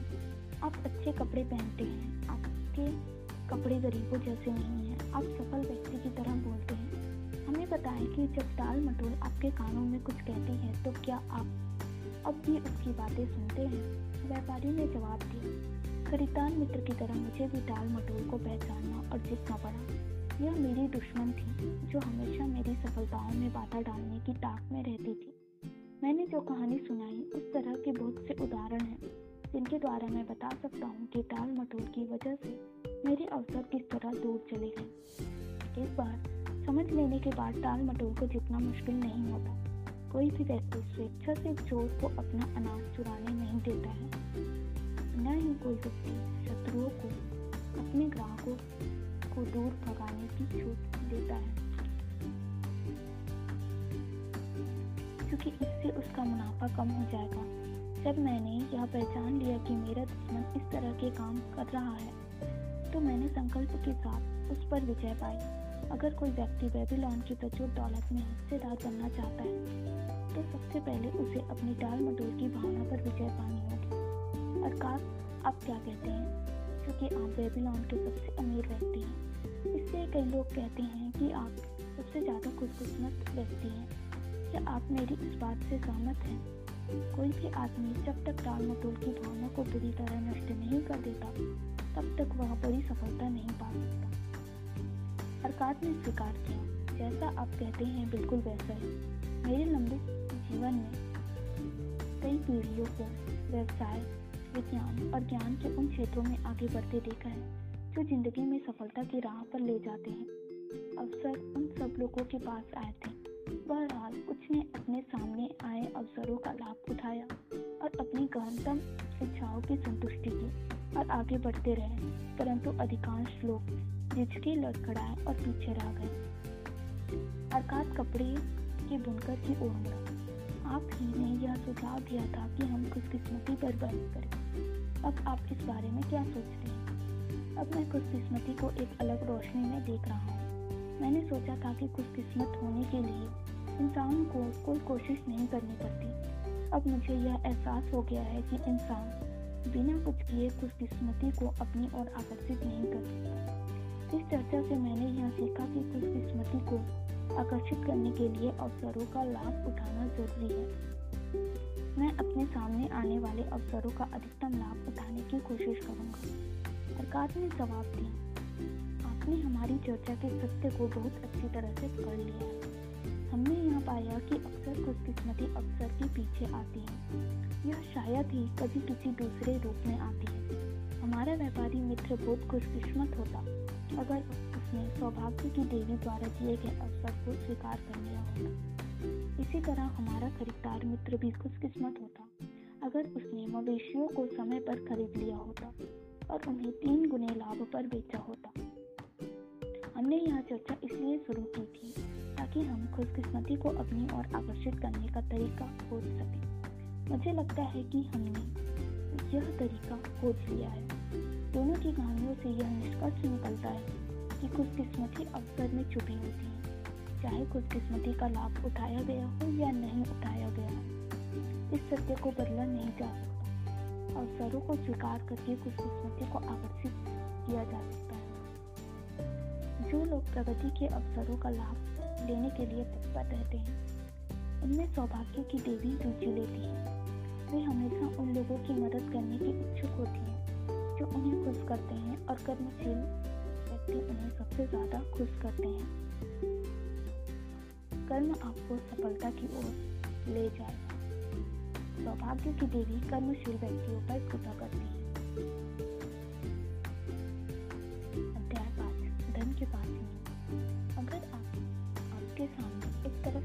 की मोहरों से भरी थैली रख दी जाए और दूसरी तरफ़ बुद्धिमता के शब्दों से भरा मृदा पत्र रख दिया जाए। तो आप दोनों में से किसे चुनेंगे? रेगिस्तान में रेगिस्तानी झाड़ियों की आग की हिलती रोशनी में श्रोताओं के झुलसे चेहरों पर दिलचस्पी की चमक साफ़ नज़र आ रही थी। सत्ताईस लोगों ने एक साथ कहा, सोने की मोहरों से भरी थैली। बूढ़ा काला बाबा समझदारी से मुस्कुराया उसने अपना हाथ उठाकर उन्हें चुप कराया। कहा। रात में आवारा कुत्तों के भौंकने की आवाज़ सुनी। वे इसलिए चिल्ला रहे हैं और रो रहे हैं क्योंकि वे भूख से व्याकुल हैं। परंतु अगर उन्हें खाना मिल जाए तो उसके बाद वे क्या करेंगे? वे लड़ने लगेंगे और घमंड से इतराते हुए चलने लगेंगे। वे आने वाले कल की तरफ़ ध्यान नहीं देंगे, जो निश्चित रूप से आएगी ही। इंसान इंसान भी यही करते हैं। अगर उन्हें सोने और बुद्धिमानी में से किसी एक को चुनने के लिए कहा जाता है तो वे क्या करते हैं? वे बुद्धिमानी को नज़रअंदाज कर देते हैं और सोने को बर्बाद कर देते हैं। आने वाले कल में वे दोबारा रोएँगे क्योंकि उनके पास अब सोना नहीं बचा होगा सोना या धन उन लोगों को ही मिलता है जो उसके नियम को जानते हैं और उसका पालन करते हैं। काला बाबा ने अपने सफ़ेद दुशाले को अपने दुबले पैरों पर समेटा, क्योंकि रात की ठंडी हवा बह रही थी। लोगों ने इस लंबी यात्रा में वफादारी से मेरी सेवा की है। तुमने मेरे ऊँटों की अच्छी देखभाल की है। तुमने रेगिस्तान की गर्म रेत पर बिना शिकायत के लिए मेहनत की है। तुमने उन डकैतों का बहुत बहादुरी से मुकाबला किया है जो मेरा सामान लूटना चाहते थे। इसलिए मैं आज रात को तुम्हें धन के पाँच नियमों की कहानी सुनाऊँगा। तुमने इस तरह की कहानी पहले कभी नहीं सुनी होगी। ध्यान से सुनो मेरे शब्दों को बहुत ध्यान से सुनो क्योंकि अगर तुम उनका मतलब समझ लोगे और उनका पालन करोगे तो भविष्य में तुम भी धनवान बन सकते हो। दबाव डालने के लिए वह थोड़ी देर रुका। ऊपर बेबीलोन के नीले आसमान में सितारे चमक रहे थे। उन लोगों के पीछे तंबू बंधे थे, ताकि रेगिस्तान के संभावित तूफानों से रक्षा हो सके।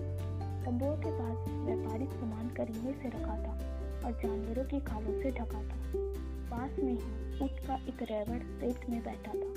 कुछ ऊट संतुष्टि के साथ जुगाली कर रहे थे और बाकी खर्राटे ले रहे थे। आपने हमें बहुत सी अच्छी कहानियाँ सुनाई। काला बाबा, सामान बांधने वाले प्रमुख व्यक्ति ने कहा, हम चाहते हैं कि कल जब आपके साथ हमारी सेवा खत्म हो तो उसके बाद आपके शब्दों का मार्गदर्शन हमेशा साथ रहे।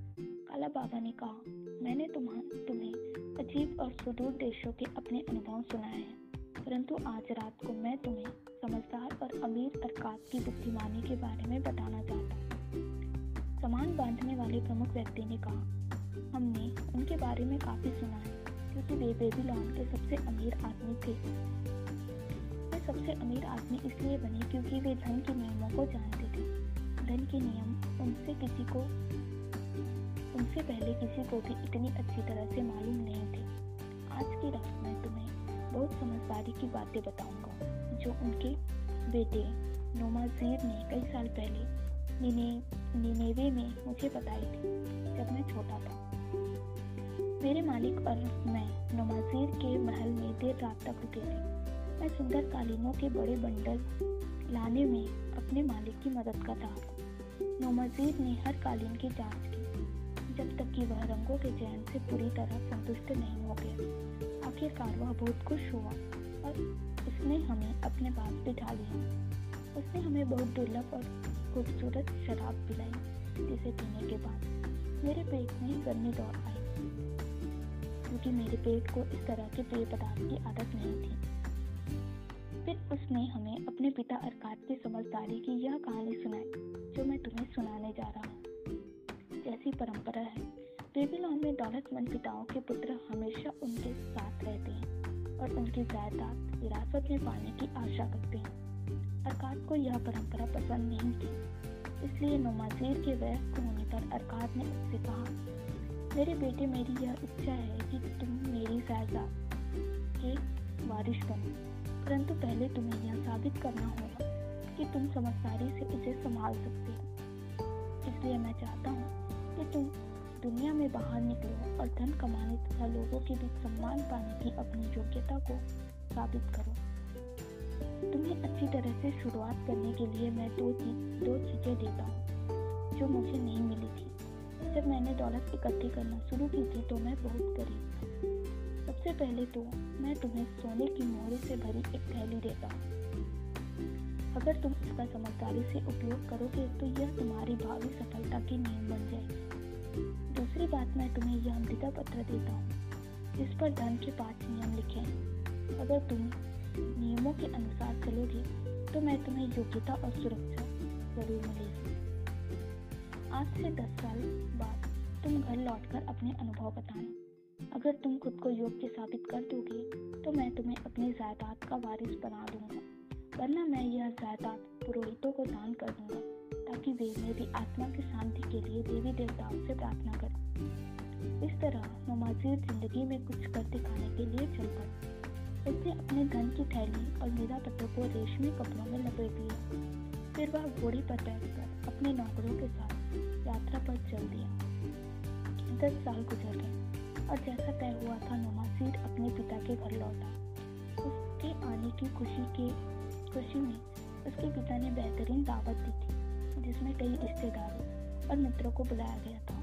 जश्न खत्म होने के बाद नमाजीर के माता पिता बड़े हॉल के एक और सिंहासन जैसी कुर्सियों पर बैठे थे और नमाजीर उनके सामने बड़े खड़े होकर अपने अनुभव सुनाने लगा, जैसा उसने अपने पिता से वायदा किया था। रात हो चुकी थी, कमरे में तेल के दीपकों का धुआँ भरा था। रोशनी मध्यम थी। सफ़ेद जैकेट पहने नौकर। खजूर के लंबे पत्तों से हवा कर रहे थे। पूरे दृश्य में शाही गरिमा थी। नमाजीर की पत्नी और उसके दो छोटे पुत्र परिवार के मित्रों तथा रिश्तेदारों के साथ कालीनों पर बैठे थे। वे सभी नमाजीर की बातें सुनने के लिए उत्सुक थे। नमाजीर ने कहा, पिताजी, मैं आपकी बुद्धिमत्ता के सामने सिर झुकाता हूँ। दस साल पहले जब मैं युवावस्था की दहलीज पर खड़ा था तो आपने मुझसे कहा था कि मैं बाहर निकलूं और मर्द बनकर दिखाऊँ। बजाय इसके कि मैं आपकी दौलत विरासत विरासत में मिलने का इंतज़ार करूँ। आपने मुझे काफ़ी धन दिया था। आपने मुझे काफ़ी बुद्धिमानी भी दी थी, जहाँ तक धन का सवाल है। मैं यह स्वीकार करता हूँ कि मैं उसे ठीक से नहीं संभाल पाया। सच तो यह है कि मेरे अनुभवहीन हाथों से धन उसी तरह फिसल गया। इस तरह जंगली खरगोश पहला मौका मिलते ही उसे पकड़ने वाले बच्चे के हाथ से निकल जाता है। पिता ने मुस्कुराते हुए कहा, आगे बोलो बेटी, तुम्हारी कहानी बहुत दिलचस्प है। मैंने निनेवे जाने का फैसला किया, क्योंकि उस शहर में तरक्की की संभावनाएँ ज़्यादा दिख रही थी। मुझे विश्वास था कि वहाँ बहुत से अवसर मिलेंगे। मैं एक कारवा में शामिल हो गई। उसमें मेरे बहुत से दोस्त बन गए। कुछ में दो मधुर भाषी लोग भी थे। जिनके पास एक सुंदर सफ़ेद घोड़ा था। वह हवा की गति से भागता था। यात्रा के दौरान उन्होंने मुझे विश्वास में लेकर बताया कि निनेवे में एक दौलतमंद आदमी है, जिसके पास इतना तेज घोड़ा है कि वह कभी नहीं हारा। उसके मालिक को यकीन है कि दुनिया का कोई घोड़ा उससे तेज नहीं भाग सकता।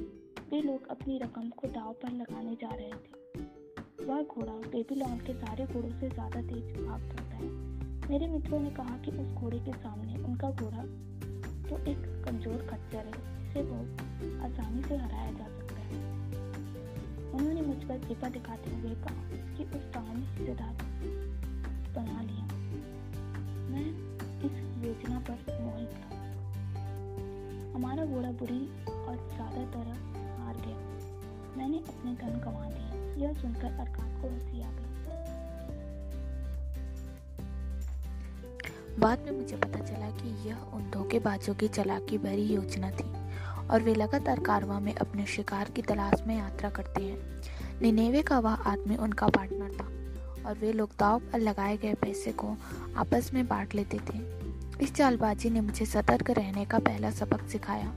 जल्दी ही मुझे एक और इतना ही कटु अनुभव होने वाला था। कारवा में एक और युवक मेरा मित्र बन गया।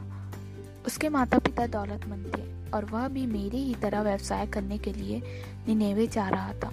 हमारे पहुँचने के कुछ समय बाद ही उसने मुझे बताया कि एक व्यापारी की मृत्यु हो गई है, जिस वजह से उसकी दुकान में भरा पूरा सामान और उसकी दुकान का नाम बहुत कम कीमतों पर मिल रहा है। उसने कहा कि हम बराबरी के पार्टनर होंगे, परंतु पहले उसे बेबीलोन जाकर धन लाना होगा। उसने मुझे राज़ी कर लिया। कि मैं अपने धन से उस दुकान को खरीद लूँ और वह बाद में जाकर अपने हिस्से का धन ले आएगा। चूँकि दुकान में बाद में भी धन की ज़रूरत पड़नी थी, इसलिए मैं इसके लिए तैयार हो गया। वह बेबीलोन जाने में टाल मटोल करता रहा, काफ़ी समय बीत गया। इस दौरान उसने यह साबित कर दिया कि उसमें खरीदने और खर्च करने की समझ नहीं थी। मैंने उसे आखिरकार बाहर निकाल दिया, परंतु तब तक व्यवसाय की हालत इतनी बिगड़ चुकी थी कि हमारे पास सिर्फ़ वही सामान बचा था जो बिक नहीं सकता था। अब हमारे पास बाकी सामान खरीदने के लिए धन भी नहीं बचा था। बचे हुए सामान को मैंने इसराइल के एक व्यक्ति को बहुत ही सस्ते दामों पर बेच दिया।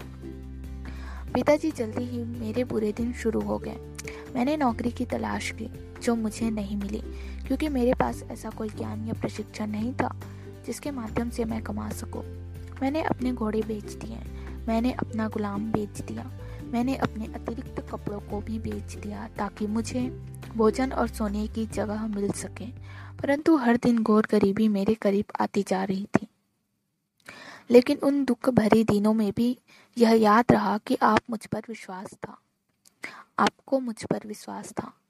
आपने मुझे मर्द बनने के लिए भेजा था और मैं मर्द बनने के लिए संकल्पवान था। नौमजीर की माँ ने दोनों हाथों से अपना चेहरा छुपा लिया और सुबकने लगी। उस समय मुझमें आपका दिया हुआ मित्रा पत्र याद आया, जिस पर धन के पाँच नियम लिखे थे। मैंने आपकी समझदारी के शब्दों को बहुत ध्यान से पढ़ा। उन्हें पढ़ने के बाद मुझे यह एहसास हो गया कि अगर मैंने इन समझदारी के शब्दों को पहले पढ़ लिया होता तो मेरा धन नहीं डूबता। मैंने हर नियम याद कर लिया और यह संकल्प किया कि जब सौभाग्य की देवी मुझ पर मेहरबान होंगी तो मैं जवानी की अनुभवहीनता से नहीं, बल्कि उम्र की बुद्धिमत्ता से अपनी दिशा तय करूँगा। आज रात को जो लोग यहाँ पर बैठे हैं, उनके लाभ के लिए मैं अपने पिता के बुद्धिमत्तापूर्ण नियमों को पढ़ना चाहूँगा, जो उन्होंने मुझे दस साल पहले मृदा पत्र पर लिखे थे। धन के पाँच नियम। पहला, धन उस आदमी के पास खुशी खुशी आता है और बढ़ती मात्रा में आता है, जो अपनी आमदनी का कम से कम दसवें हिस्से का प्रयोग अपने तथा अपने परिवार के भविष्य के लिए जायदाद बनाने में करता है। दूसरा, धन उस समझदार मालिक के लिए जमकर मेहनत करता है, जो इसके लिए लाभकारी काम खोजता है। यह मवेशियों की तरह तेज़ी से बढ़ता है।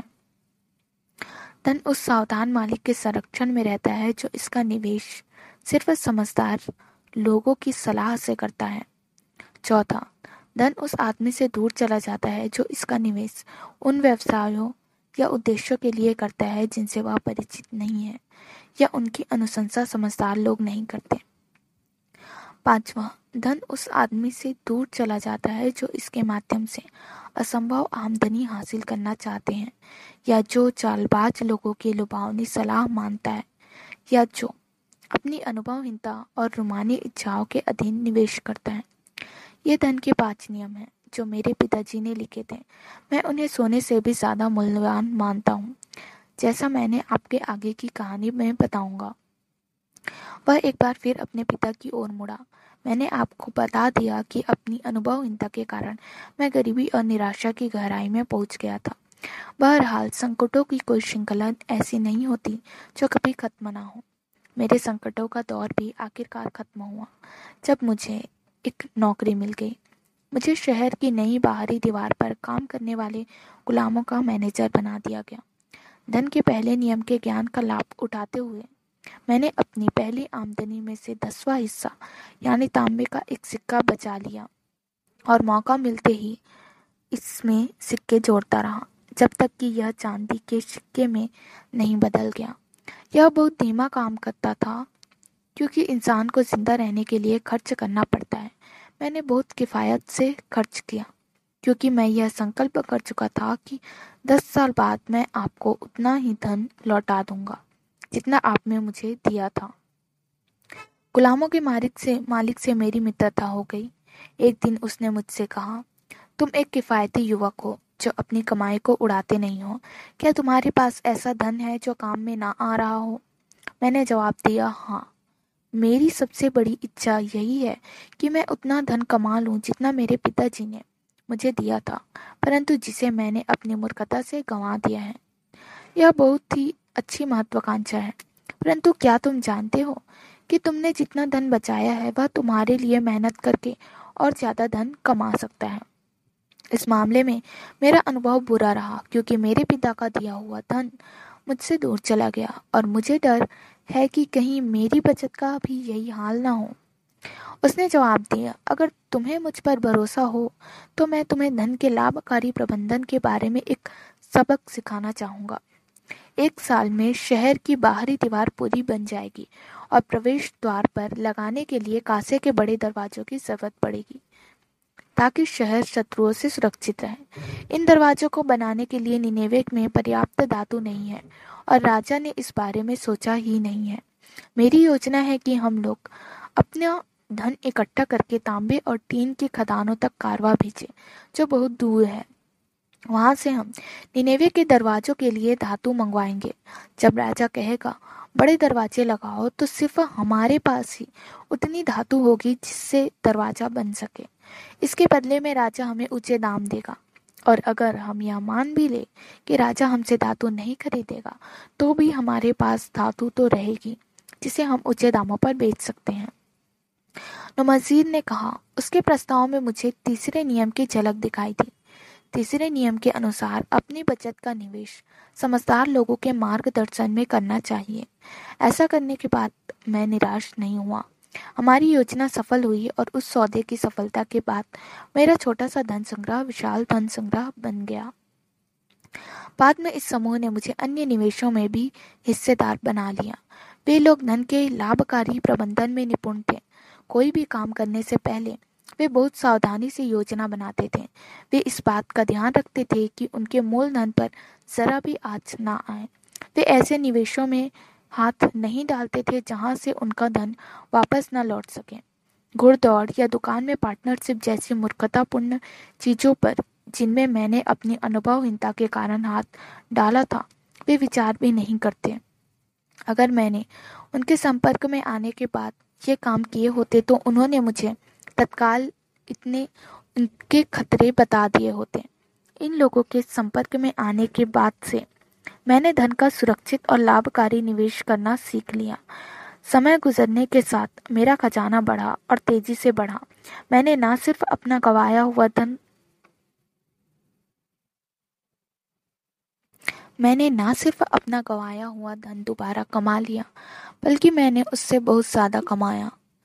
पिताजी, मेरे दुर्भाग्य, परेशानियों और सफलताओं के द्वारा। मैंने बार बार धन के पाँच नियमों की बुद्धिमत्ता को परखा है और वे इम्तिहान में खरे उतरे हैं। जिस व्यक्ति को धन के इन पाँच नियमों का ज्ञान नहीं, उसके पास धन वैसे तो आता नहीं और आता भी है तो जल्दी चला जाता है।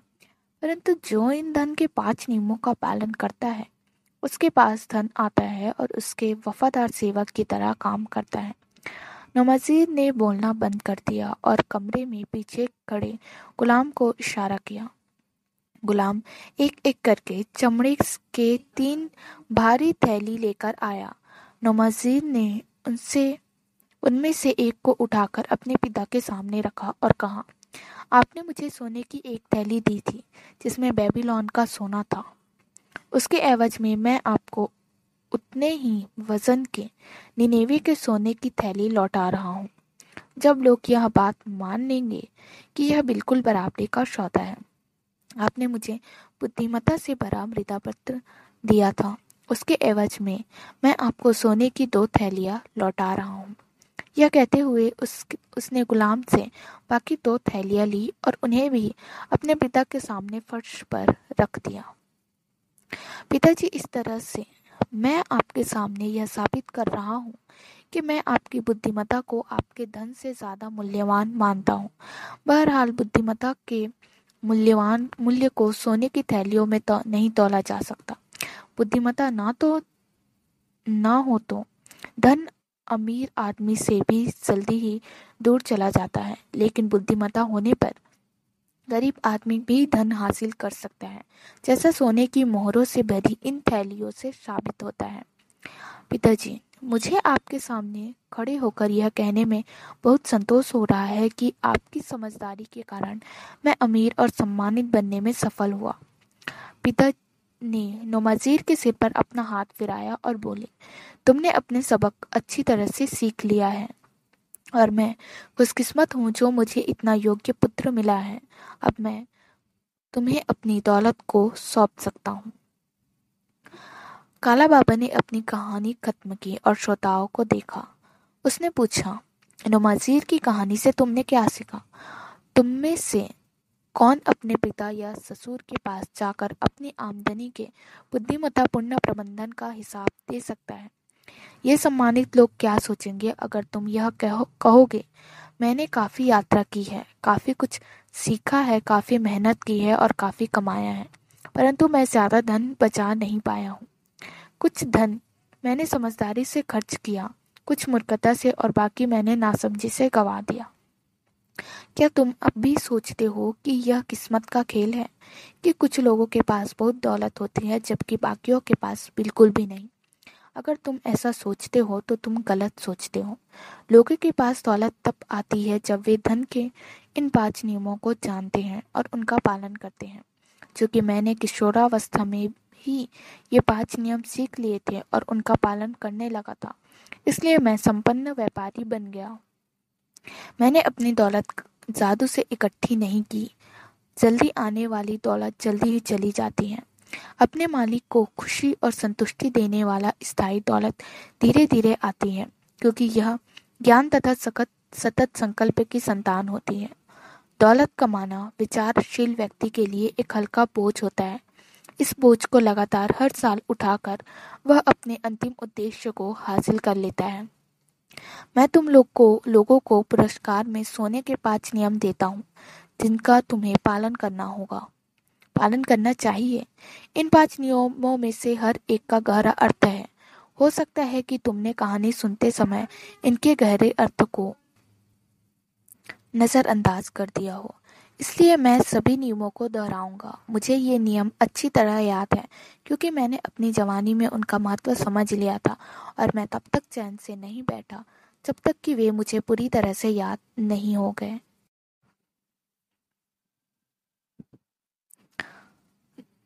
धन का पहला नियम। धन उस आदमी के पास खुशी खुशी आता है और बढ़ती मात्रा में आता है, जो अपनी आमदनी के कम से कम दसवें हिस्से का प्रयोग भविष्य के लिए जायदाद बनाने में करता है। जो आदमी अपनी आमदनी का दसवां हिस्सा लगातार बचाता है और उसका समझदारी से निवेश करता है और वह जल्दी ही अच्छी खासी जायदाद बना लेगा, जिससे भविष्य में उसे आमदनी होती रहेगी। और जो उसकी मृत्यु की स्थिति में उसके परिवार की सुरक्षा की गारंटी होगी। यह नियम कहता है कि धन हमेशा ऐसे आदमी के पास खुशी खुशी आता है। मैं अपने जीवन में इसका प्रमाण कई बार देख चुका हूँ। मैं जितना ज़्यादा धन इकट्ठा करता हूँ, यह मेरे पास उतनी ही ज़्यादा मात्रा में और ज़्यादा तेज़ी से आता है। जो धन मैं बचाता हूँ, वह और ज़्यादा कमाई करता है। जिस तरह तुम्हारा भी करेगा। निवेश से मिलने वाले ब्याज का दोबारा निवेश करने पर तुम और ज़्यादा कमाओगे। यही पहले नियम का सार है। धन का दूसरा नियम। धन उन समझदार मालिक के लिए जमकर मेहनत करता है, जो इसके लिए लाभकारी काम खोजता है। यह मवेशियों की तरह तेज़ी से बढ़ता है। सचमुच, धन एक इच्छुक सेवक है। यह मौका मिलते ही कई गुना होने के लिए हमेशा उत्सुक रहता है। जो भी धन को बड़ी मात्रा में इकट्ठा कर लेता है, उसे इसके सबसे ज़्यादा लाभकारी प्रयोग का अवसर मिलता है। समय गुजरने के साथ धन आश्चर्यजनक तेज़ी से कई गुना हो जाता है। धन का तीसरा नियम, धन उस सावधान मालिक के संरक्षण में रहता है जो इसका निवेश सिर्फ़ समझदार लोगों की सलाह से करता है। धन सावधान मालिक के संरक्षण में बढ़ता है और लापरवाह मालिक से दूर भागता है। जो व्यक्ति धन के प्रबंधन में समझदार लोगों की सलाह लेता है, वह जल्दी ही यह सीख लेता है कि अपने धन को जोखिम में डालने के बजाय उसे सुरक्षित रखने और लगातार बढ़ते देखने में ही सच्चा आनंद मिलता है। धन का चौथा नियम धन उस आदमी से दूर चला जाता है जो इसका निवेश उन व्यवसायों या उद्देश्यों के लिए करता है, जिनसे वह परिचित नहीं है या जिनकी अनुशंसा समझदार लोग नहीं करते। जिस व्यक्ति के पास धन तो होता है, परंतु वह इसे संभाल कर संभालना नहीं जानता, उसे बहुत से लाभकारी सौदे नज़र आते हैं। अक्सर उनमें धन गंवाने का जोखिम होता है। समझदार व्यक्तियों के अनुसार, उनमें लाभ की संभावना बहुत कम होती है, परंतु धन का अनुभवहीन मालिक अपनी बुद्धि पर ज़रूरत से ज़्यादा भरोसा करता है और वह अपने धन को ऐसे व्यवसायों या उद्देश्यों में लगाता है, जिनके बारे में वह कुछ नहीं जानता है। अक्सर बाद में जाकर उसे पता चलता है कि उसका निर्णय गलत था। इस तरह वह अपनी अनुभवहीनता के कारण अपना धन गंवा देता है। सचमुच समझदार व्यक्ति वह है जो अपनी बचत का निवेश उन लोगों की सलाह से करता है, जो धन के प्रबंधन में निपुण होते हैं। धन का पांचवा नियम। धन उस आदमी से दूर चला जाता है, जो इसके माध्यम से असंभव आमदनी हासिल करना चाहता है, या जो चालबाज लोगों की लुभावनी सलाह मानता है, या जो इसे अपनी अनुभवहीनता और रोमानी इच्छाओं के अधीन निवेश करता है। नए नए धनवान बने व्यक्ति के सामने रोमांचक और कल्पना की हवाई उड़ाने वाली योग्यताएँ, योजनाएँ हमेशा आती हैं। ऐसा नज़र आता है कि जादुई शक्ति से उसका खजाना बढ़ जाएगा और उसे असंभव आमदनी होने लगेगी। बहरहाल, समझदार व्यक्तियों की बातों पर ध्यान दें, क्योंकि वे फटाफट दौलत कमाने की हर योजना के पीछे छिपे जोखिमों को जानते हैं। निनेवे के अमीर लोगों को ना बुले जो अपने मूल धन को कमाने का कोई जोखिम नहीं लेना चाहते थे या इसे अलाभकारी निवेशों में फंसाना चाहते थे। यहाँ पर धन के पाँच नियमों की मेरी कहानी खत्म होती है। इसमें मैंने अपनी सफलता के रहस्य भी बता दिए हैं। बहरहाल, ये रहस्य नहीं, बल्कि सच्चाई यह है, जो हर इंसान को पहले सीखनी होगी और फिर इन पर अमल करना होगा। तभी वह ज़्यादातर लोगों के समूह से बाहर निकल सकता है। जो आवारा कुत्तों की तरह हर दिन अपने भोजन के बारे में ही चिंता करते हैं। कल हम बेबीलोन में प्रवेश करेंगे। देखो, बेल के मंदिर के ऊपर हमेशा चलने वाली ज्योति को देखो। सुनहरा शहर हमारे सामने है। कल तुम में से हर एक के पास धन होगा, जिसे तुमने अपनी वफादारी भरी सेवा से कमाया है। आज से दस साल बाद तुम इस धन के बारे में क्या कहोगे? अगर तुम नमाजीर की तरह अपने धन के एक हिस्से से जायदाद बनाना शुरू करोगे और अरकात की बुद्धिमत्ता से मार्गदर्शन लोगे तो यह तय है कि दस साल बाद अरकात के पुत्र की तरह तुम भी अमीर और सम्मानित बन जाओगे। हमारे समझदारी भरे काम हमें ज़िंदगी भर खुशी देते हैं और हमारी मदद करते हैं। इसी तरह हमारे नासमझी भरे काम हमें ज़िंदगी भर दुख देते हैं और सताते हैं। हम उन्हें भुला नहीं पाते। हमें जो चीज़ें सबसे ज़्यादा सताती हैं, वे उन चीज़ों की यादें हैं जो हमें करनी चाहिए थी। उन अवसरों की यादें जो हमारे सामने आए, परंतु हम उनका लाभ नहीं उठा पाए। बेबीलोन के खजाने भरे हुए हैं। उनमें इतनी बेशुमार दौलत है कि कोई व्यक्ति सोने की मोहरों में उनकी गिनती नहीं कर सकता। साल ये खजाने ज़्यादातर भर जाते हैं। हर देश के खजाने की तरह इसमें भी पुरस्कार उन संकल्पवान लोगों का इंतज़ार कर रहा है जो अपना उचित हिस्सा लेने का संकल्प कर चुके हैं। आपकी इच्छा शक्ति में ताकत होती है। अगर तुम धन के पाँच नियमों के ज्ञान से इस शक्ति को राह दिखाओगे तो तुम भी बेबीलोन के खजाने में हिस्सेदार बन जाओगे।